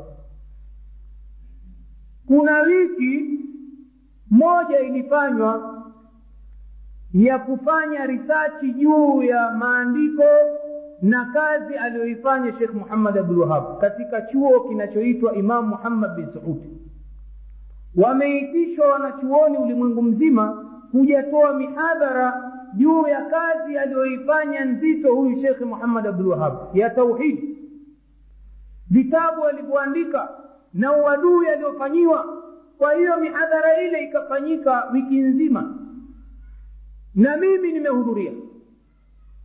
Kukatolewa risachi vitabu vya wanachuoni wale mbalimbali mbali, kuelezea sera ya bwana huyu jinsi alivyopambana na washirikina katika bara arabu. Hiyo imefanyika wiki moja na haijafanyika tena. Wala haikuwa nsherehe sherehe ya mazazi imefanyika siku ambayo wala hakuzaliwa sasa wamechukua vile vitabu waonyesha watu. Mnaona bwana usbuu shekh muhammad abdulwahab haya mliwahi kusikia nyinyi? Wiki nzima akapewa. Angalau sisi twafanya siku moja wao wafanya maulidi wiki nzima. Wacha mchezo kijana wewe. Maneno ya uongo wanayasema kuwaviringa watu akili ili mradi waone kwamba mambo haya yamekubalika hata huko arabuni hatukatai mashia wako wasoma maulidi wako mashia na masharifu wanafanya maulidi majumbani. Lakini hathubutu mtu kusimama kiwanjani kama tangamano akafanya maulidi. Pigwa bakora. Bida mubtadi. Hawezi pigwa. Kabisa atapigwa kabisa. Anafanya kwa majificho. Kwa sababu ni jambo ambalo limezuliwa. Halimo katika sunna ya bwana mtume sala llahu alehi wa halafu nukta nyingine ambayo ni muhimu kuizingatia kwa kila wenye kusoma maulidi. Wajue wanafanya maovu mbalimbali. Mbali. kuna maovu yasiyokuwa ya kielimu na maovu ya kielimu. Mambo yananasibishwa na elimu kumbe ni ushirikina na uovu. Mambo gani yanayofanywa ndani ya maulidi? Ndani ya maulidi mna taarabu. Wanaita taarabu halali nyimbo zile zile za maulidi ndio zachukuliwa zikatiwa. Nyimbo za taarabu zatiwa kwenye zabadilishwa maneno tu. Au mara nyingine nyimbo za ngoma sa ule uimbaji unakwenda vile vile kama ngoma. Ngoma zetu mashuhuri humu chela si nini. Wee usikilize maulidi mara nyingi. Tadhania nchela kimepita. Mtume. Haya mtume. Aha, mtume. Haya mtume. Ni chela hicho kimekuja cha kisasa eh? kwa hiyo utawakuta wanatashabaha na watu wa ngoma vile vile wamegeuza ni misimu ya pikniki. mashuhuri wanaokwenda kwenye maulidi ya amu ni mikusanyiko ya vijana wahuni walevi na wala mirungi wazinzi kazi yao ni kuopoa watoto wa kike wadogo wadogo katika maulidi. Nyiye mwamswalia mtume wao waswalia maovu. Kazi yao. Mwaka jana mwaka juzi tulioonyesha nani hii malika hualikwa hasa. Mwimbaji mashuhuri wa taarabu huenda lamu akapiga mziki wiki nzima ya maulidi. Aambiwa aadhimisha tarabu anaadhimisha mazazi ya mtume na hili halitokuwa geni kwa sababu tumeona mashehe wakubwa wa unguja wameita matarabu manyumbani mwao. Itakuwa hawa walioita kwenye viwanja. Ni mambo maovu yanafanyika kwa sababu katika uislamu mangoma ni haramu. Ngoma zimehalalishwa ni wanawake tena madufu. Siku za harusi siku za idi. Hakuna mahala pameruhusu ngoma wakati wote. Hata wenyewe wanasema mara nyingi kwamba hata hawa wenye kupiga katika kitabu aswaika ukurasa wa kumi na saba anakiri kwamba ngoma zimekatazwa. Anasema annahi an darbi addufi innama dhalika fima idha ktarana darbu darbu dduf bimaazif ukhra au bifili muharam asema yeye anaamini kuna makatazo lakini asema makatazo ya kukataza madufu hakika ikiwa yatachanganywa madufu na ala nyingine za mziki maadhi. Ndio hapa patapatikana uharamu. Au kukiwa ndani yake kuna jambo la haramu. Wao wanahalalisha madufu lakini kwa sharti. Pia angalia sharti hili hata halifuati na wenyewe. Wao wanasema dufu ziwe kavu ndio zinakuwa halali. Lakini dufu kwa maana ya samai ikawa watu wamekaa na mafirizi wamelegeza midomo hii si sawasawa wa tayari wametia uharamu ndani kwa mujibu wa matamshi yao wenyewe. Bali yanakuwa haramu zaidi kwa sababu wanaume katika uislamu wamekatazwa kupiga ngoma aina yoyote. Na haya maneno yanasemwa na wanachuoni vitabu twavitaja kila siku. Hiki kitabu kimeandikwa na mwanachuoni ibni hajar lmakki alhaithami anasema nini kuhusu wanachuoni walipokuwa wakiangalia wapiga dufu anasema katika ukurasa wa tisini na sita wadarbu dufu la yahilu illa linnisa kupiga dufu hakufai illa kwa wanawake liannahu fi lasli min amalihinna kwa sababu kwa asli ni katika kazi zao hizo kupiga dufu وقد لعن رسول الله صلى الله عليه وسلم المتشبهين بالنساء na mtume amewalani wanaume wenye kujifananisha na wanawake kwa hiyo kupiga dufu ni kazi ya wanawake ukaona wanaume wamekaa na wao. Mtume mtume. Tayari wamejifananisha na wanawake. Kwa hiyo uharamu unapatikana inakuwa tendo lile linakuwa ni haramu. Tukisema twafanya mazazi ya mtume tukatia vitu vile vya haramu inakuwa tendo lile linakuwa ni haramu. Kabla ya hili lenyewe la kumswalia mtume au kusema kum, kumwadhimisha mtume sala llahu alih wasallam. Halafu na michanganyiko alhamdulillahi hii kukemea kemea siku hizi mazafa waambizana wanawake mbali wanaume mbali lakini humu walikuwa wachanganyika na kuimba bogila mtume aa, mtume. Wanawake waambie waachie mabogi wampe mtume siku hiyo.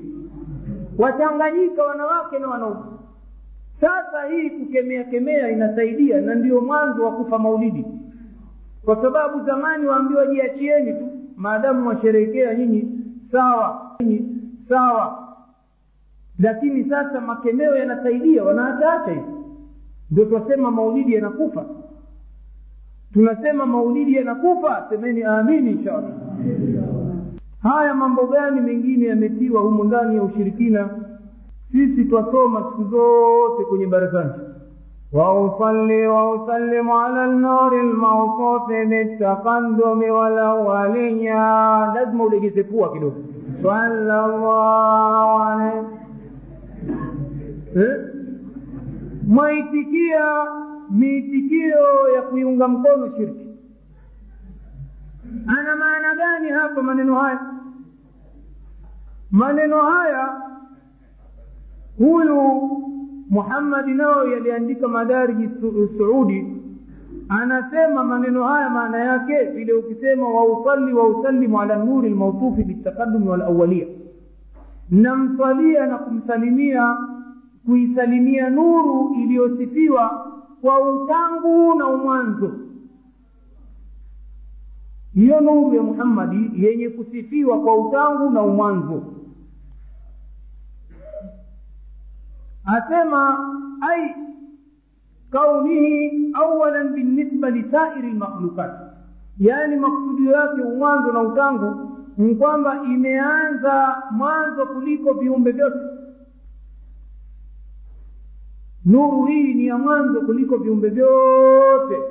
Kwamba mtume mwenyezi mungu alianza kuumba nuru ya mtume muhammad. Ndio maneno tunaambiwa huku kwanza kabisa kabla ya kuumba hata kalamu kaanza kuumba nuru ya mtume sallallahu alaihi wasallam kama fi hadithi Abdullahi Jabir ibn Abdullah al-Ansari kama inaposemwa anataja hadithi hii anasimu anasingiziwa huyu Jaafar nani Jabir huyu kwamba kasema أنه سأل رسول الله سأل رسول الله صلى الله عليه وسلم عن أول ما خلقه الله تعالى قال إن الله خلق قبل الأشياء نور نبيك kwamba kamuuliza mtume ni kitu gani kilichoumbwa mwanzo na mwenyezi mungu? Akasema mtume hakika mwenyezi mungu ameumba kabla ya vitu vyote nuru ya nabii.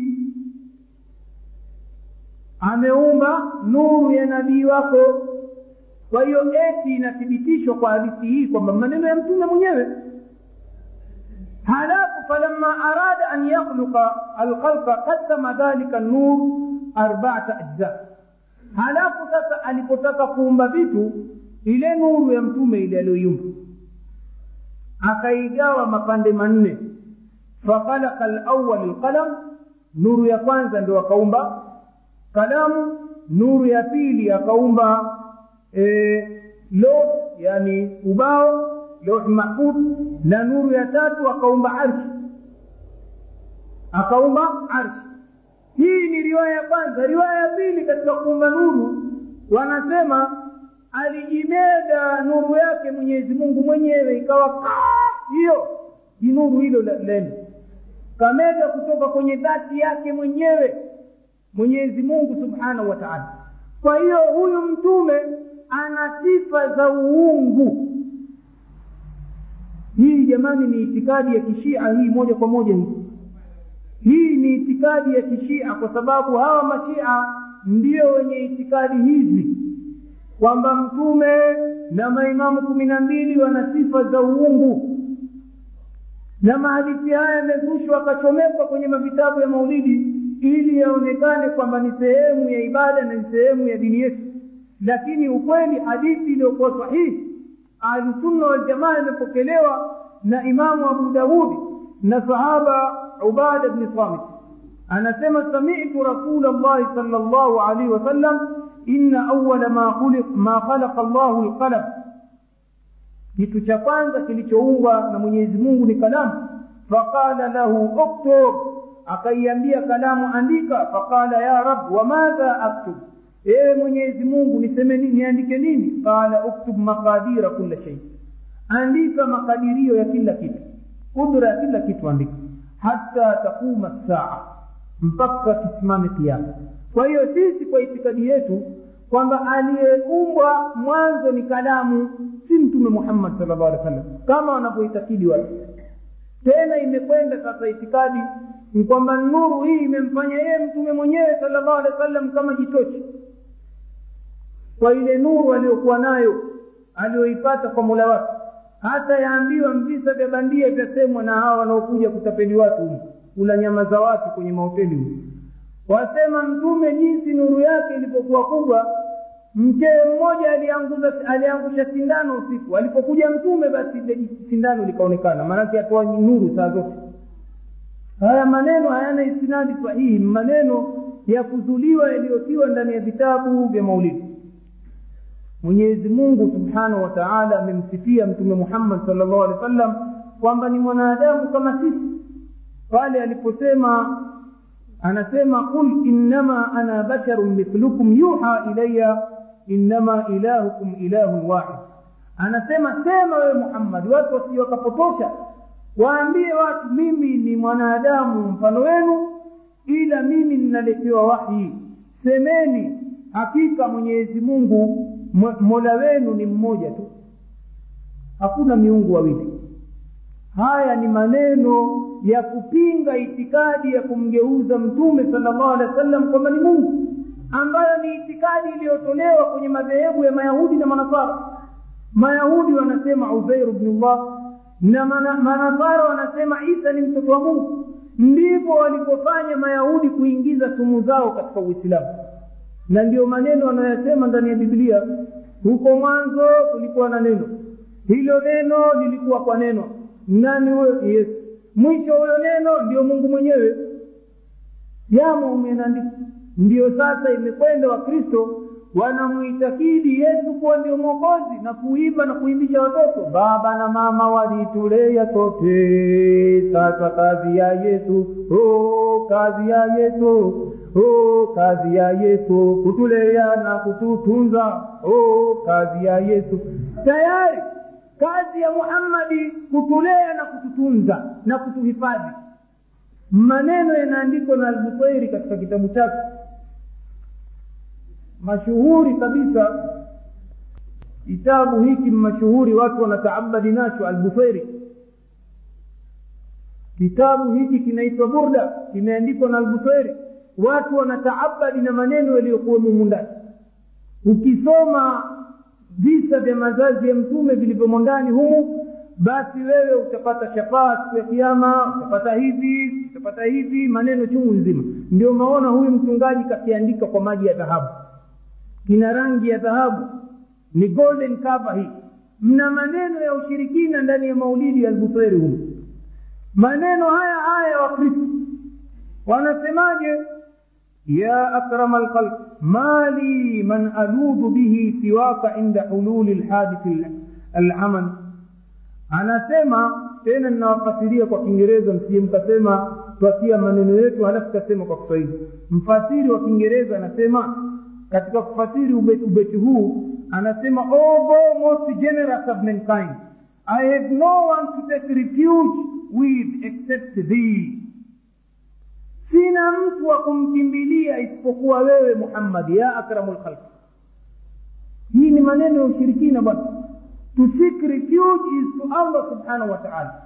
Makimbilio mwanadamu yatakiwa ayafanye kwa mula wake.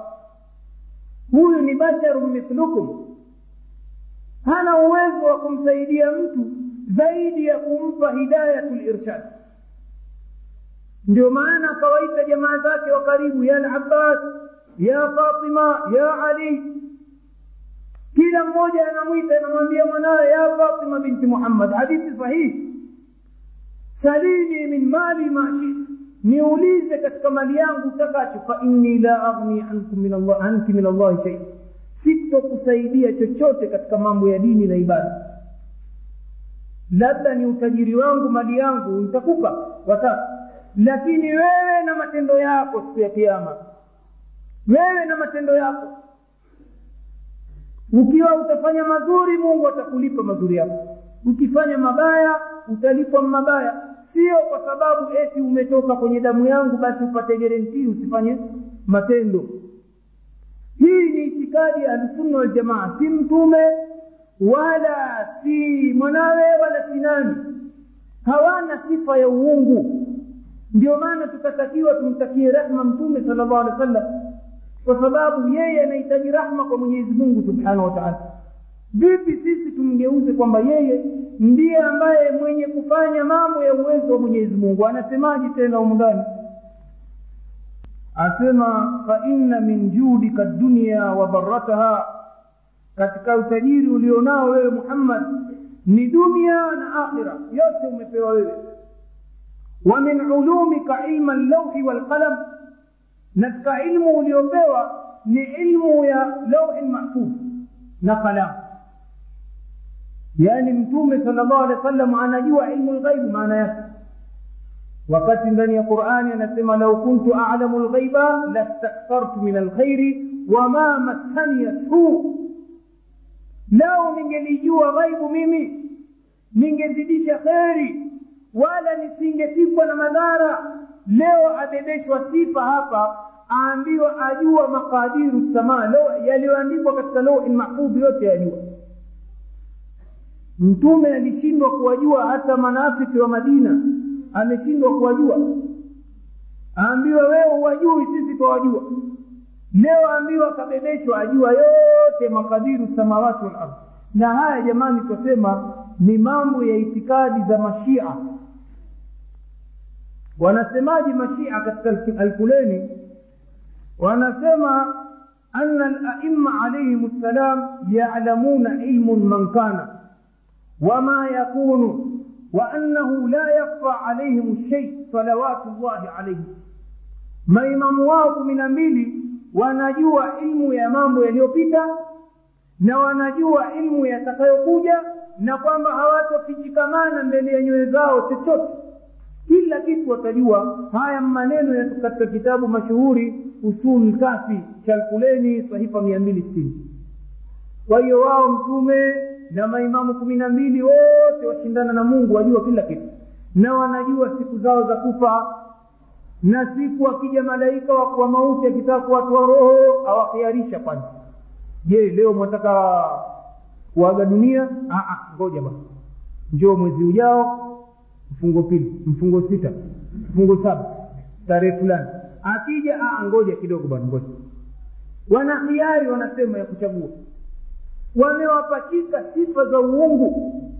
Na ndiyo yaliyotiwa ndani ya mambo haya ya maulidi.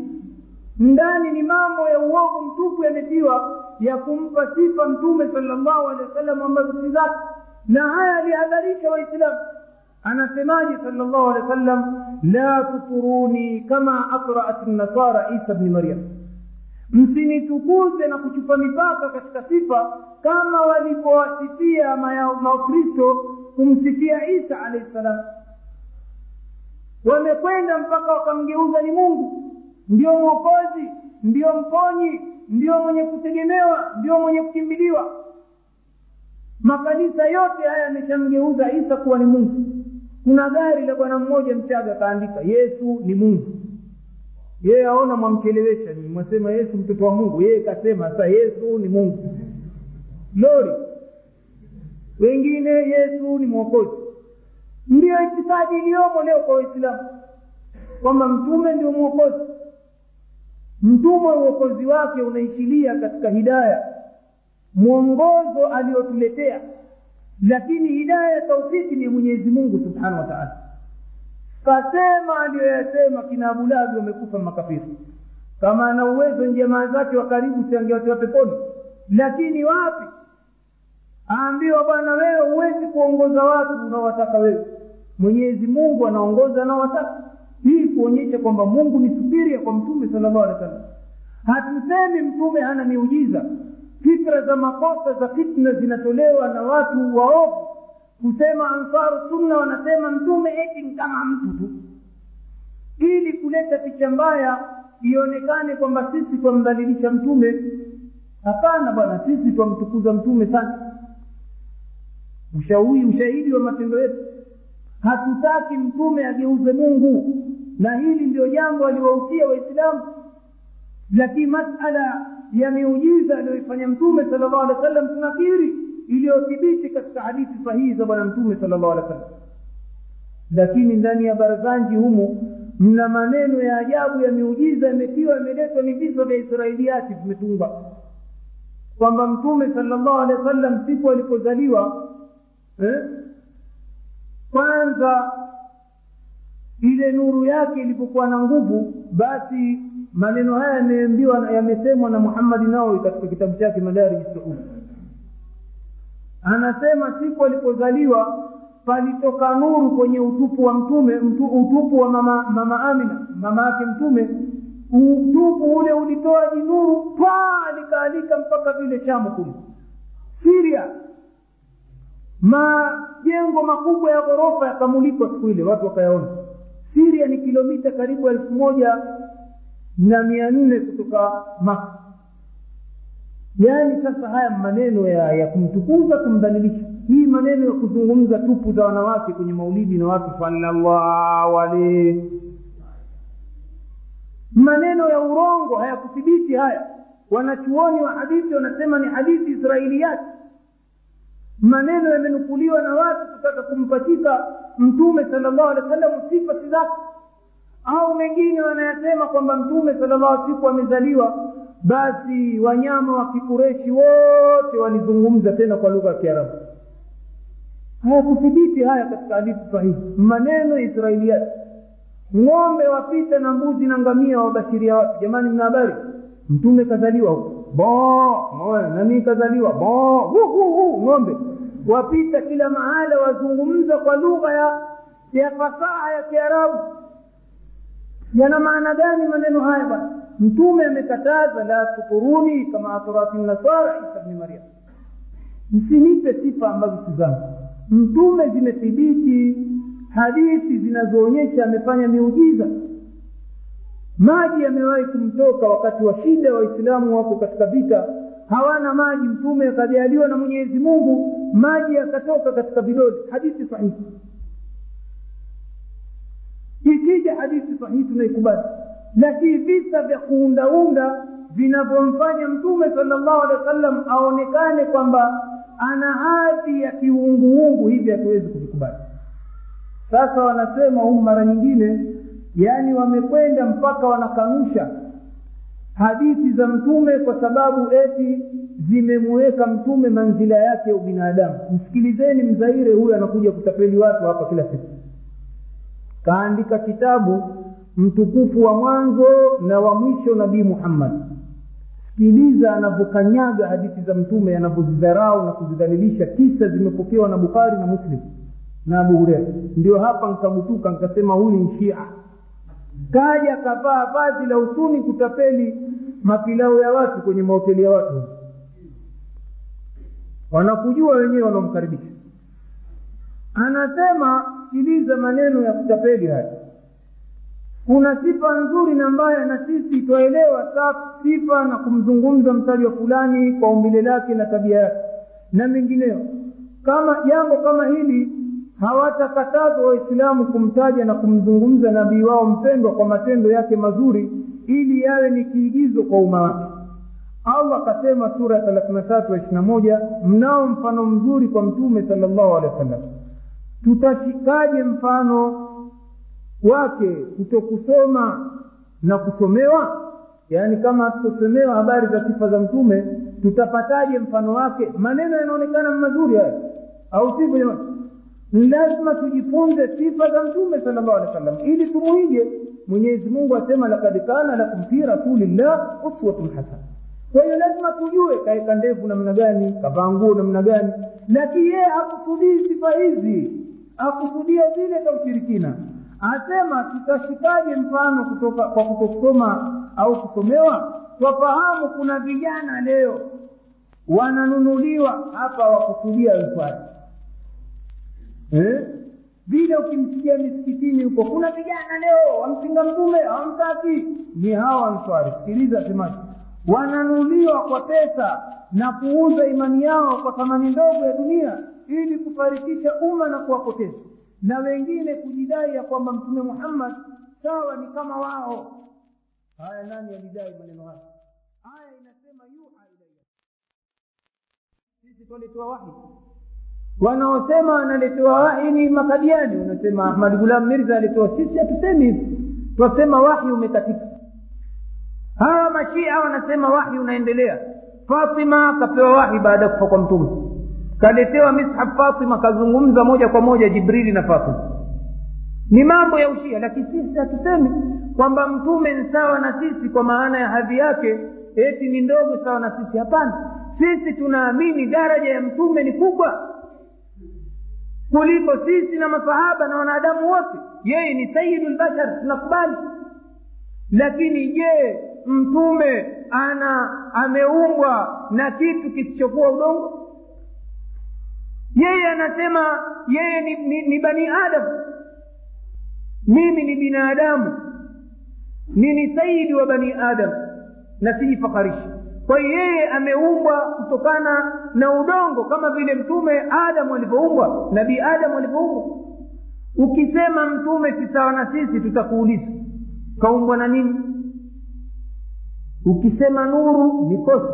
Kwa sababu yeye mwenyewe anasema ni bani adam itakuwa tayari wewe umemgeuza kwamba ana sifa ya uungu kama vile yesu mnavyomfanya nyinyi. Kama ukisema ameumbwa kwa nuru itakuwa ni malaika. Eh? ikiwa utasema kaumbwa na kitu kingine chochote umemtoa katika sifa ya ubinadamu. Anaendelea kusema sasa haya maneno maovu anayosema.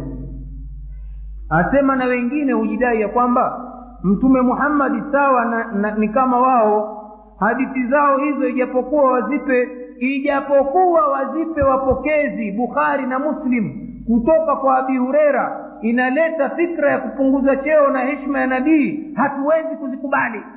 Sisi twaamini hadithi ikishakuja kwenye bukhari na muslim hakuna samu illa samu wa kwa sababu hamna hadithi ya ushirikina hata moja. Hadithi twasema vitabu viwili hivi ni vitabu sahihi na sahaba huyu ni mtukufu na azi kwetu sisi. Kwa sababu amepokea hadithi nyingi kabisa kutoka kwa mtume sala llahu alih wa lakini mashia wamemdhalilisha huyu. Kwa sababu hadithi zake nyingi zimo ndani ya bukhari na muslim wamekataa bukhari na muslim vile vile. Huyu nani hii mayunga kaandika maneno kuhusu abu hurera asema abu hurera mwenda wazimu haya maneno haya yanasemwa na mzairi asema hatuwezi hata umletee hadithi ya bukhari asema hawezi kuikubali. Hadithi ambayo inapingana inapinga ushirikina kumgeuza mtume kwamba ni mungu asema maadamu imekuja ndani ya bukhari au muslim au abu hurera hatuwezi kuikubali. Na huyu ndio akaalikwa akalishwa mapilau akala mapronzi watu wasema kiboko huyu kiboko ya answari kiboko ya answari mtoto wa darasa la tano wamemtohoa juzi hapa. Mpaka akafukuzwa na wenyeji. Ambua huna adabu kiboko ya mtoto wa darasa, darasa la tano amekwenda kumuuliza maswali ya najidi kashindwa kujibu. Asimama kwenye misikiti akawaambia najidi mtume kasema alfitna min hahuna kakusudia najidi alipotoka shehe muhamed abdulwahab wakati vitabu vya hadithi vilivyotoa hadithi hii imam bukhari wenye kusherehesha mwanachuoni ibni hajari anasema makusudio ya najdi hapa ni iraqi na ndio kulikoanza madhehebu ya ushia. Mashia walipogundua wasuni wametaja iraki kwa kauli za masahaba wakaona wageuze kibao sasa wadanganye watu. Nisikia najidi bwana. Najidi ni huku alikotoka muhamad abdulwahab watu hawajui kusoma. Yeye ndio anabeba fikra hizi anazizagaza kwenye kwenye misikiti ya waislamu. Kwa hiyo ndugu zangu waislamu kuna mambo mengi ambayo hatukuyataja kwa sababu hatutaki muhadhara ukawa mrefu lakini tungeamua kukaa mpaka asubuhi tukachambua neno kwa neno. Lakini ni wakati ni mrefu tutaendelea kuzungumza mambo yale ambayo ni muhimu tu ambayo yamo ndani ya vitabu vya barazanji au vya maulidi. Katika barazanji kuna maneno yamo ya ubeti mmoja yanasema hadha wakad istahzana qiyama inda dhikri maulidihi sharifu aimmatun dhau riwayati wa rawiya. Alaihi yaani anasema wamefanya kuwa ni jambo zuri kusimama pale anapozaliwa mtume. Eh? anapozaliwa mtume watu wanasimama wanasimama na kuimba kasida eh? nimezisahau tena maulidi imeacha kuimba siku nyingi sana marhaba marhaba sijui nini ili mradi kwamba akaribishwa ambiwa mtume kaingia pale watu wasimama wakaweka mirashi wakaweka nini wengine waweka glasi za maji ya kunywa akija anywe kwanza eh? saa ya kuzaliwa pale watu wanasimama na wanaliona hili ni jambo muhimu kabisa wanakuja masharifu walamu wasema wanatoa visa vya uongo kudanganya watu. Siku moya mtu mmoya alidharau kusimama maulidini. Basi angalia alishindwa kuamka baada ya maulidi kuisha. Miguu yake yote imepooza. Mbona sisi hatupoozi?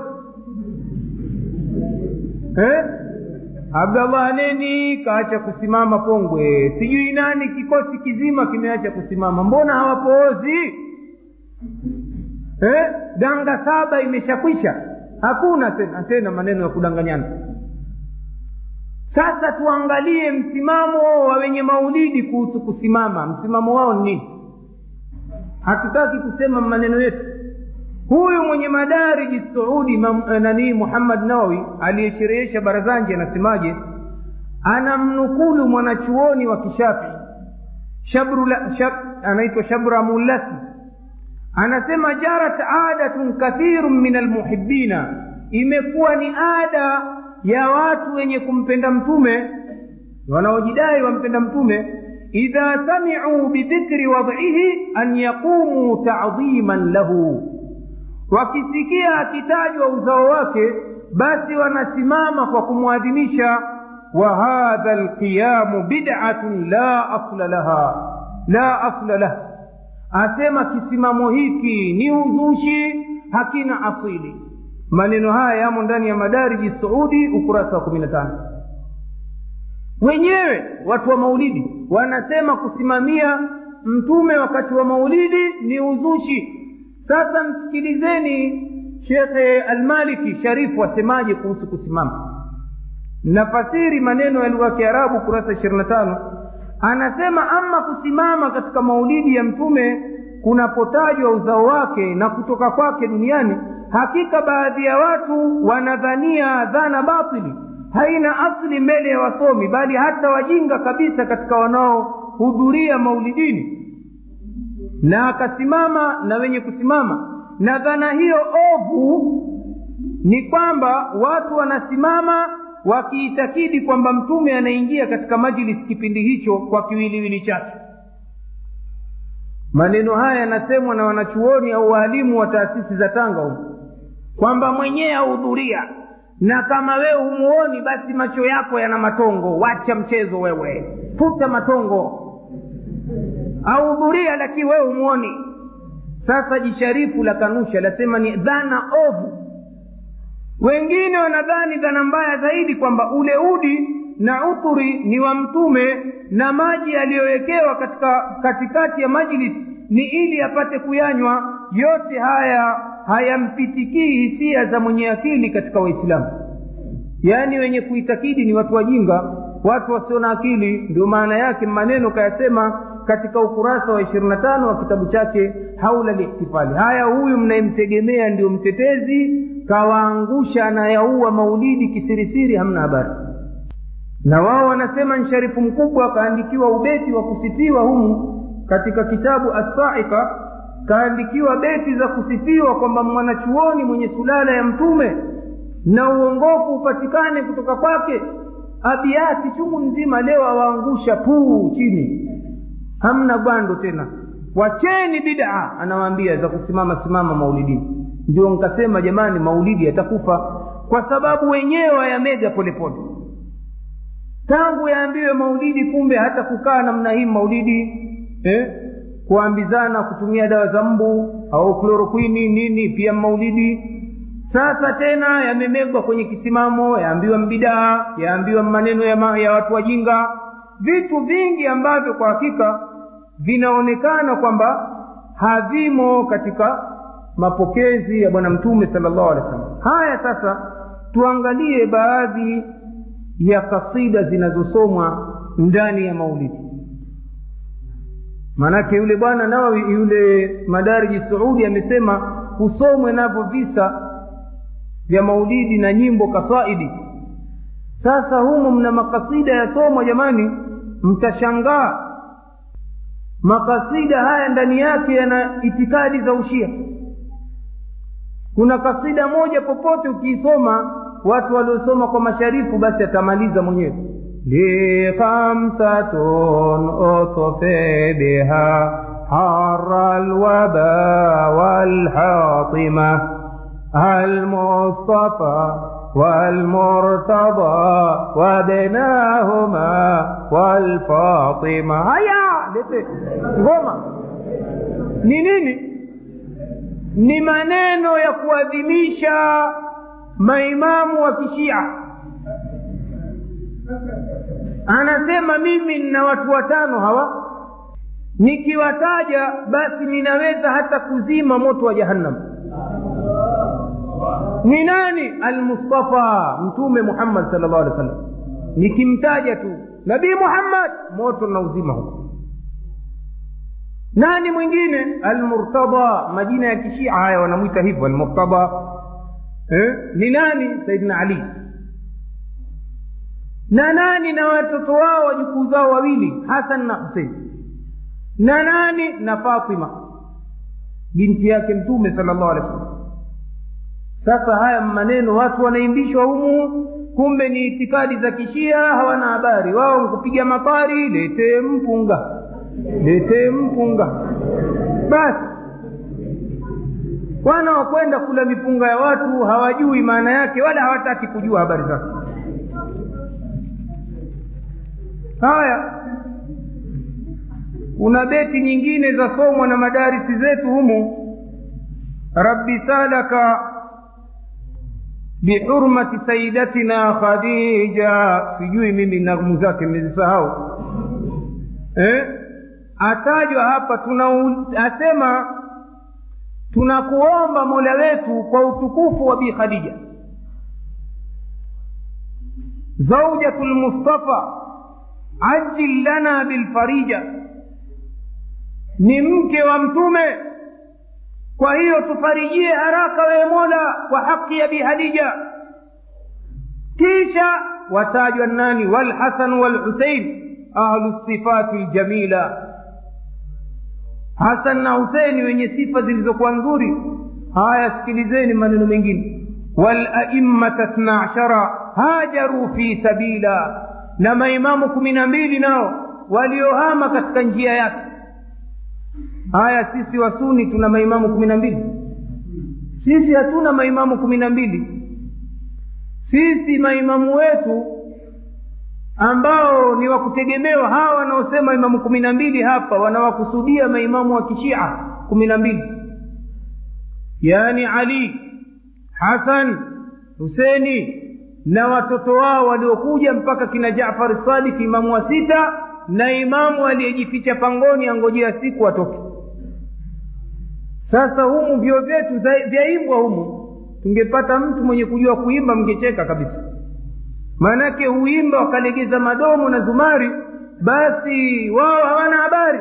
Kumbe wanaomba utukufu wa watu hawa wanaomba kheri ziwafikie kwa watu hawa kumi na mbili.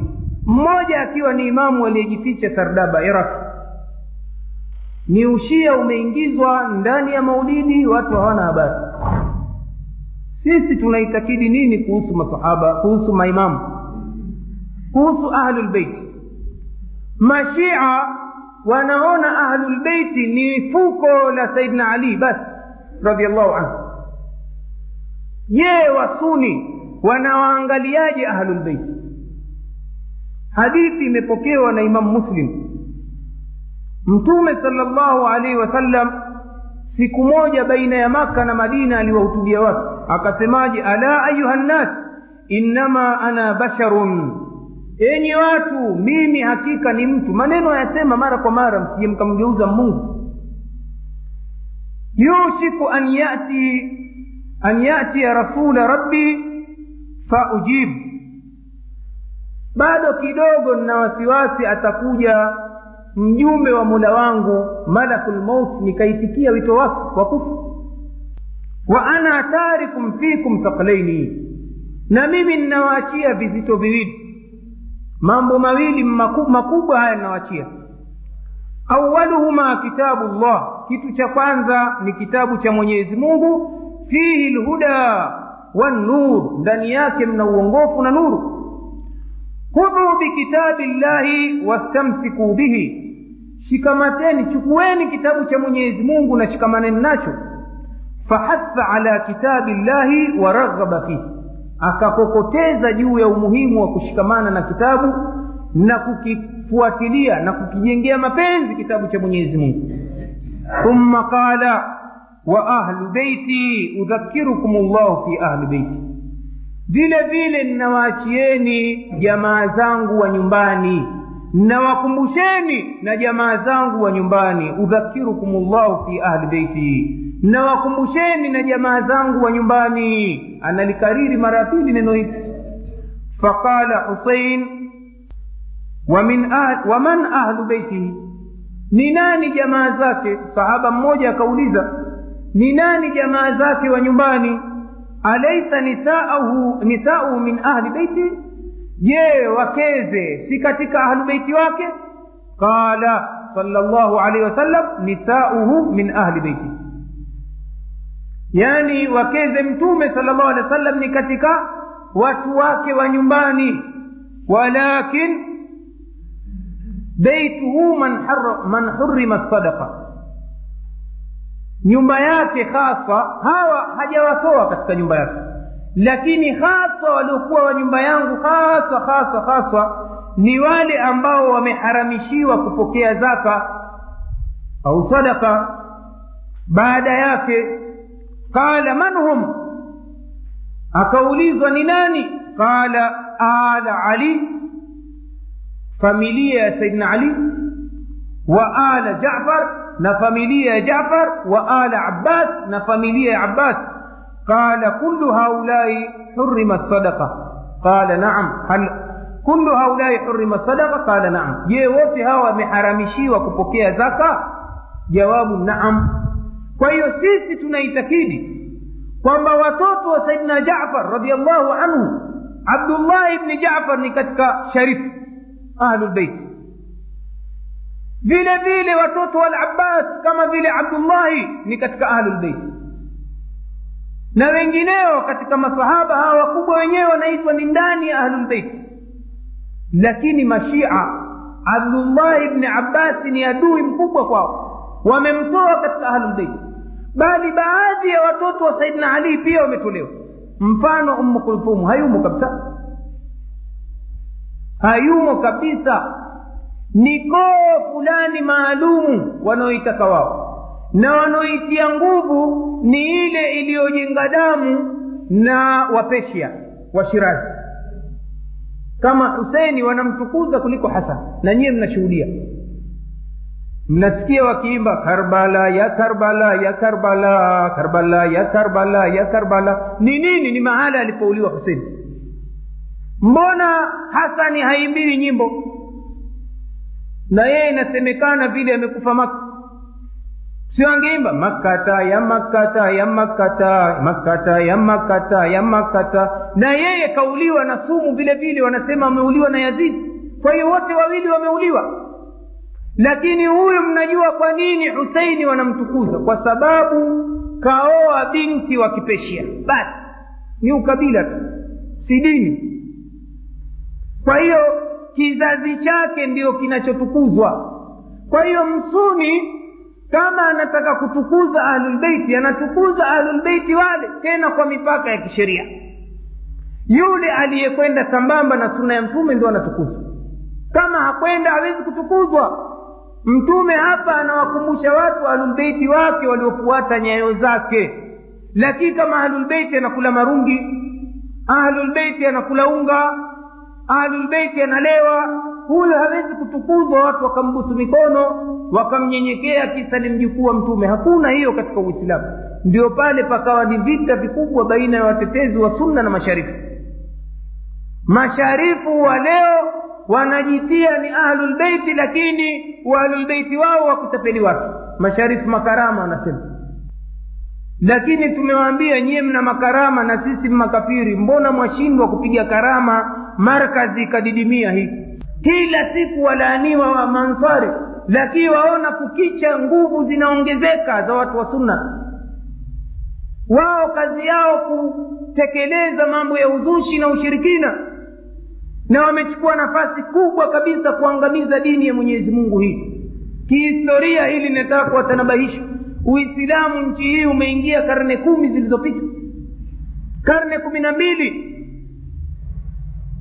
Kama ingelikuwa maulidi kweli yana manfaa kama inavyodaiwa mwenye kusoma maulidi kwamba uislamu utahuika kwa kusoma maulidi mbona uislamu unakufa?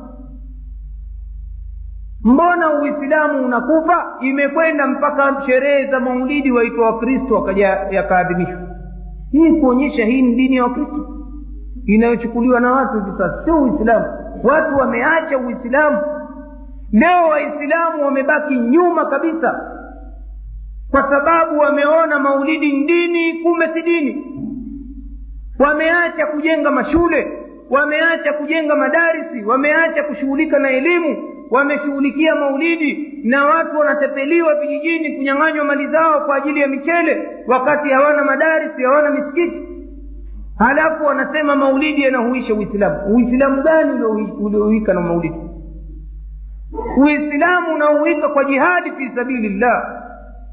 Miaka thalathini ya ukhalifa saidna uthmani tayari uislamu keshaukitisha bendera ya uchina sahaba amekufa china kupeleka uislamu miaka thelathini baada ya kuondoka kwa mtume. Hawa ni watu kweli walikaa wakatikisa viuno na kucheza wakasema wampenda mtume kwa nyimbo? Walikuwa wakimpenda mtume kwa matendo wakifanya yote aliyokuwa akiyafanya bwana mtume sala llahu alih na kubwa ilikuwa jihadi fi sabilillah. Miaka thamanini tayari uislamu ushaingia kila mahali. Miaka mia mbili kumi na mbili uislamu ushaingia tanzania wamefanya kazi kubwa. Ni lipi mliolifanya wasoma maulidi katika kueneza uislamu? Hoja yao wasema o maulidi ndio yaliyoingiza watu uislamu. Si kweli. Maulidi tanzania yameingia miaka hata mia moja hayajafika. Kwa historia tuliosoma hapa. Uislamu uliingia kwa jihadi kilwa ndio walipokuja wareno wakataka kuvamia nchi hii. Waislamu walisimama kidete kuwatoa katika ardhi hii ya afrika mashariki wakawasukuma huko kusini ya mozambiki huko. Hawakuwa wakisoma maulidi. Hata ibni batuta alipofika pale kilwa aliwakuta watu wake akawasifia ni watu nadhifu watu wa amani lakini ni mujahidini ni watu wa kupenda jihadi fi sabilillah. Ndio walioeneza uislamu sehemu mbalimbali afrika mashariki mpaka zairi na burundi. Lakini watu wa maulidi walieneza uislamu gani wamewatoa katika uislamu. Kwa sababu mkristo akiona yanayofanywa maulidini na yale yanayofanywa kanisani ni sawa sawa. Kwa hiyo ana haja gani ya kuingia kwenye uislamu? Huku waimbishwa kanisani na huku waimbishwa kwenye maulidi. Aona ni sawa? Huku wamemgeuza muhammadi kuwa ni mungu salllahu alehi wa sallam na hawa wamemgeuza yesu mungu. Kuna tofauti gani? Ndio yule mzee wa kisambaa akamwacha binti yake kaolewa na mkristo kaulizwa bwana vipi? Asema hosie dini yote ni moja tu. Sote tunafika kwa mungu. Hawa wanapitia kwa muhamadi na hawa wanapitia kwa yesu. Ni mwislamu huyo anaona mma moja. Kisa nini? Mitumba inayoletwa makanisani. Kila siku apewa na akiingia kwenye hospitali ya kanisa asubuhi kcmc nyimbo ndio hizo. Yesu ndio ametulea yesu ametulea mwisho apigwa sindano aambiwa hii kwa nguvu ya yesu. Atatoka katika uislamu. Uislamu ni huduma. Uislamu ni mali. Si watu kukaa hawana kazi kazi yao kuchangishana michele. Ufakiri umeingia katika nchi zetu kwa sababu ya maulidi. Maulidi yamekuwa ni sababu kubwa ya kuangamiza dini ya kiislamu katika ulimwengu. Kwa hiyo mahala ambapo panaondolewa maulidi basi ujue kheri itakuja nyingi sana. Kwa sababu panahuishwa sunna ya bwana mtume sala llahu alehi mtu wa maulidi hajui sunna. Kabisa. Kazi yake yeye kumsifia mtume pua yake na mengine yanasifiwa ya kheri lakini hawafuati kwa sababu nyoyo zishatiwa nyimbo. Ndani ya barzanji humu mna beki wallahi lau kama watu wa maulidi pia wangezifuata basi wangekuwa watu wa sunna. Mna abiati humu zinaelezea habari za sifa ya bwana mtume sala llahu alehi wa sallam ya maumbile yake na tabia yake. Kwa ujumla alipokuwa mtume sala llahu alehi wa sallam alikuwa mtume sala llahu alehi wa sallam yarkabu lbaira walfarasa mwenyewe akiendesha punda akiendesha farasi akiendesha ngamia mwenyewe. Lakini leo mwalimu tu hataki kuwaendesha basketi atakaa nyuma kama samdi ya karatasi. Kijana atapasuka mbavu. Mtume alikuwa akiendesha mwenyewe.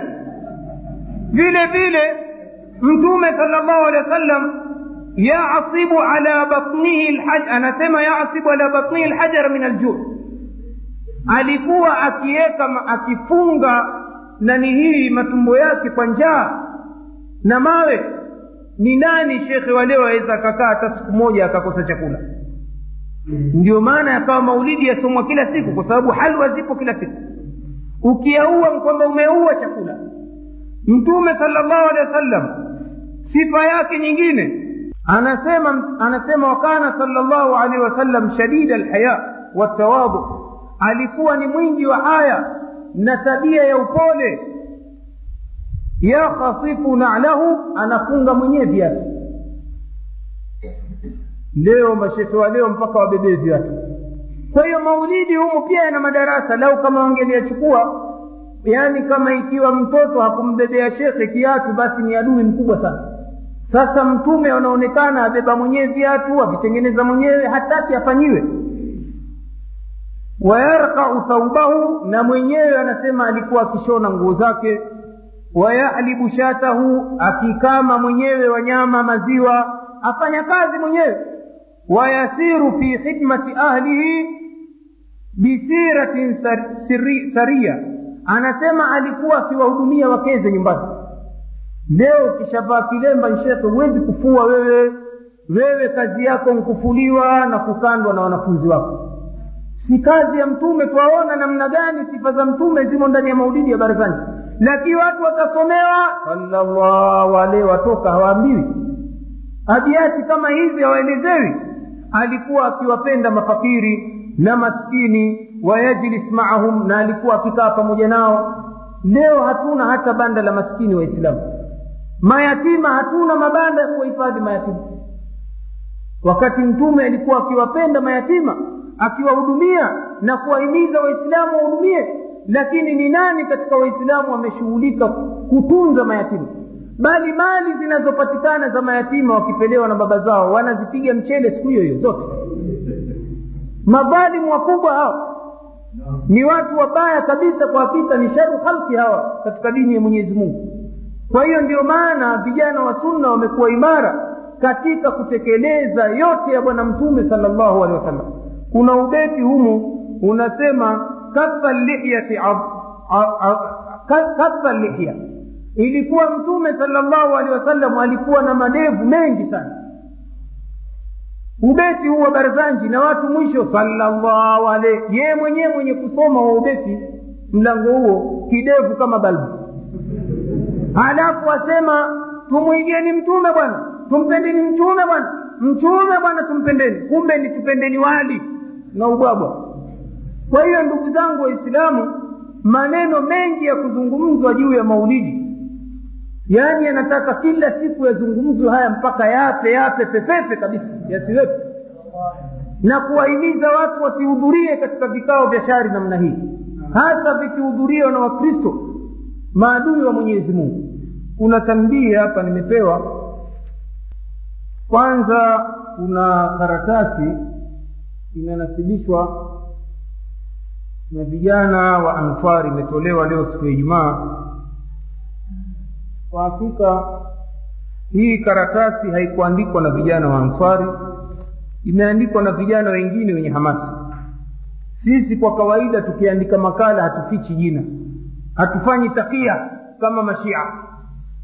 Tukiandika twasema imeandikwa na ima idara ya dawa au ansar muslim center barabara kumi na tisa tanga. Ushahidi kwamba hii karatasi si ansari haya mazungumzo tuliyozungumza leo yote kwamba ansari hawataki maulidi kabisa yawepo lakini walioandika karatasi hii wanaonekana hawamtaki mkapa tu. Angekuja ali hasani mwinyi angefaa maulidi. Eh? kwa hiyo hii karatasi si ansari karatasi za ansari zitarajiwa kutolewa siku ya jumapili.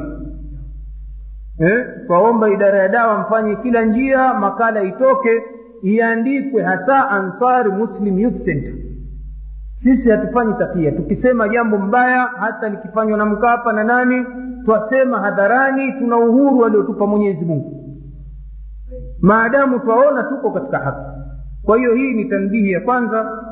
Tanbihi ya pili ndugu zangu waislamu harakati za kueneza sunna ya mtume sala llahu alehi wa sallam zinaendelea vijijini.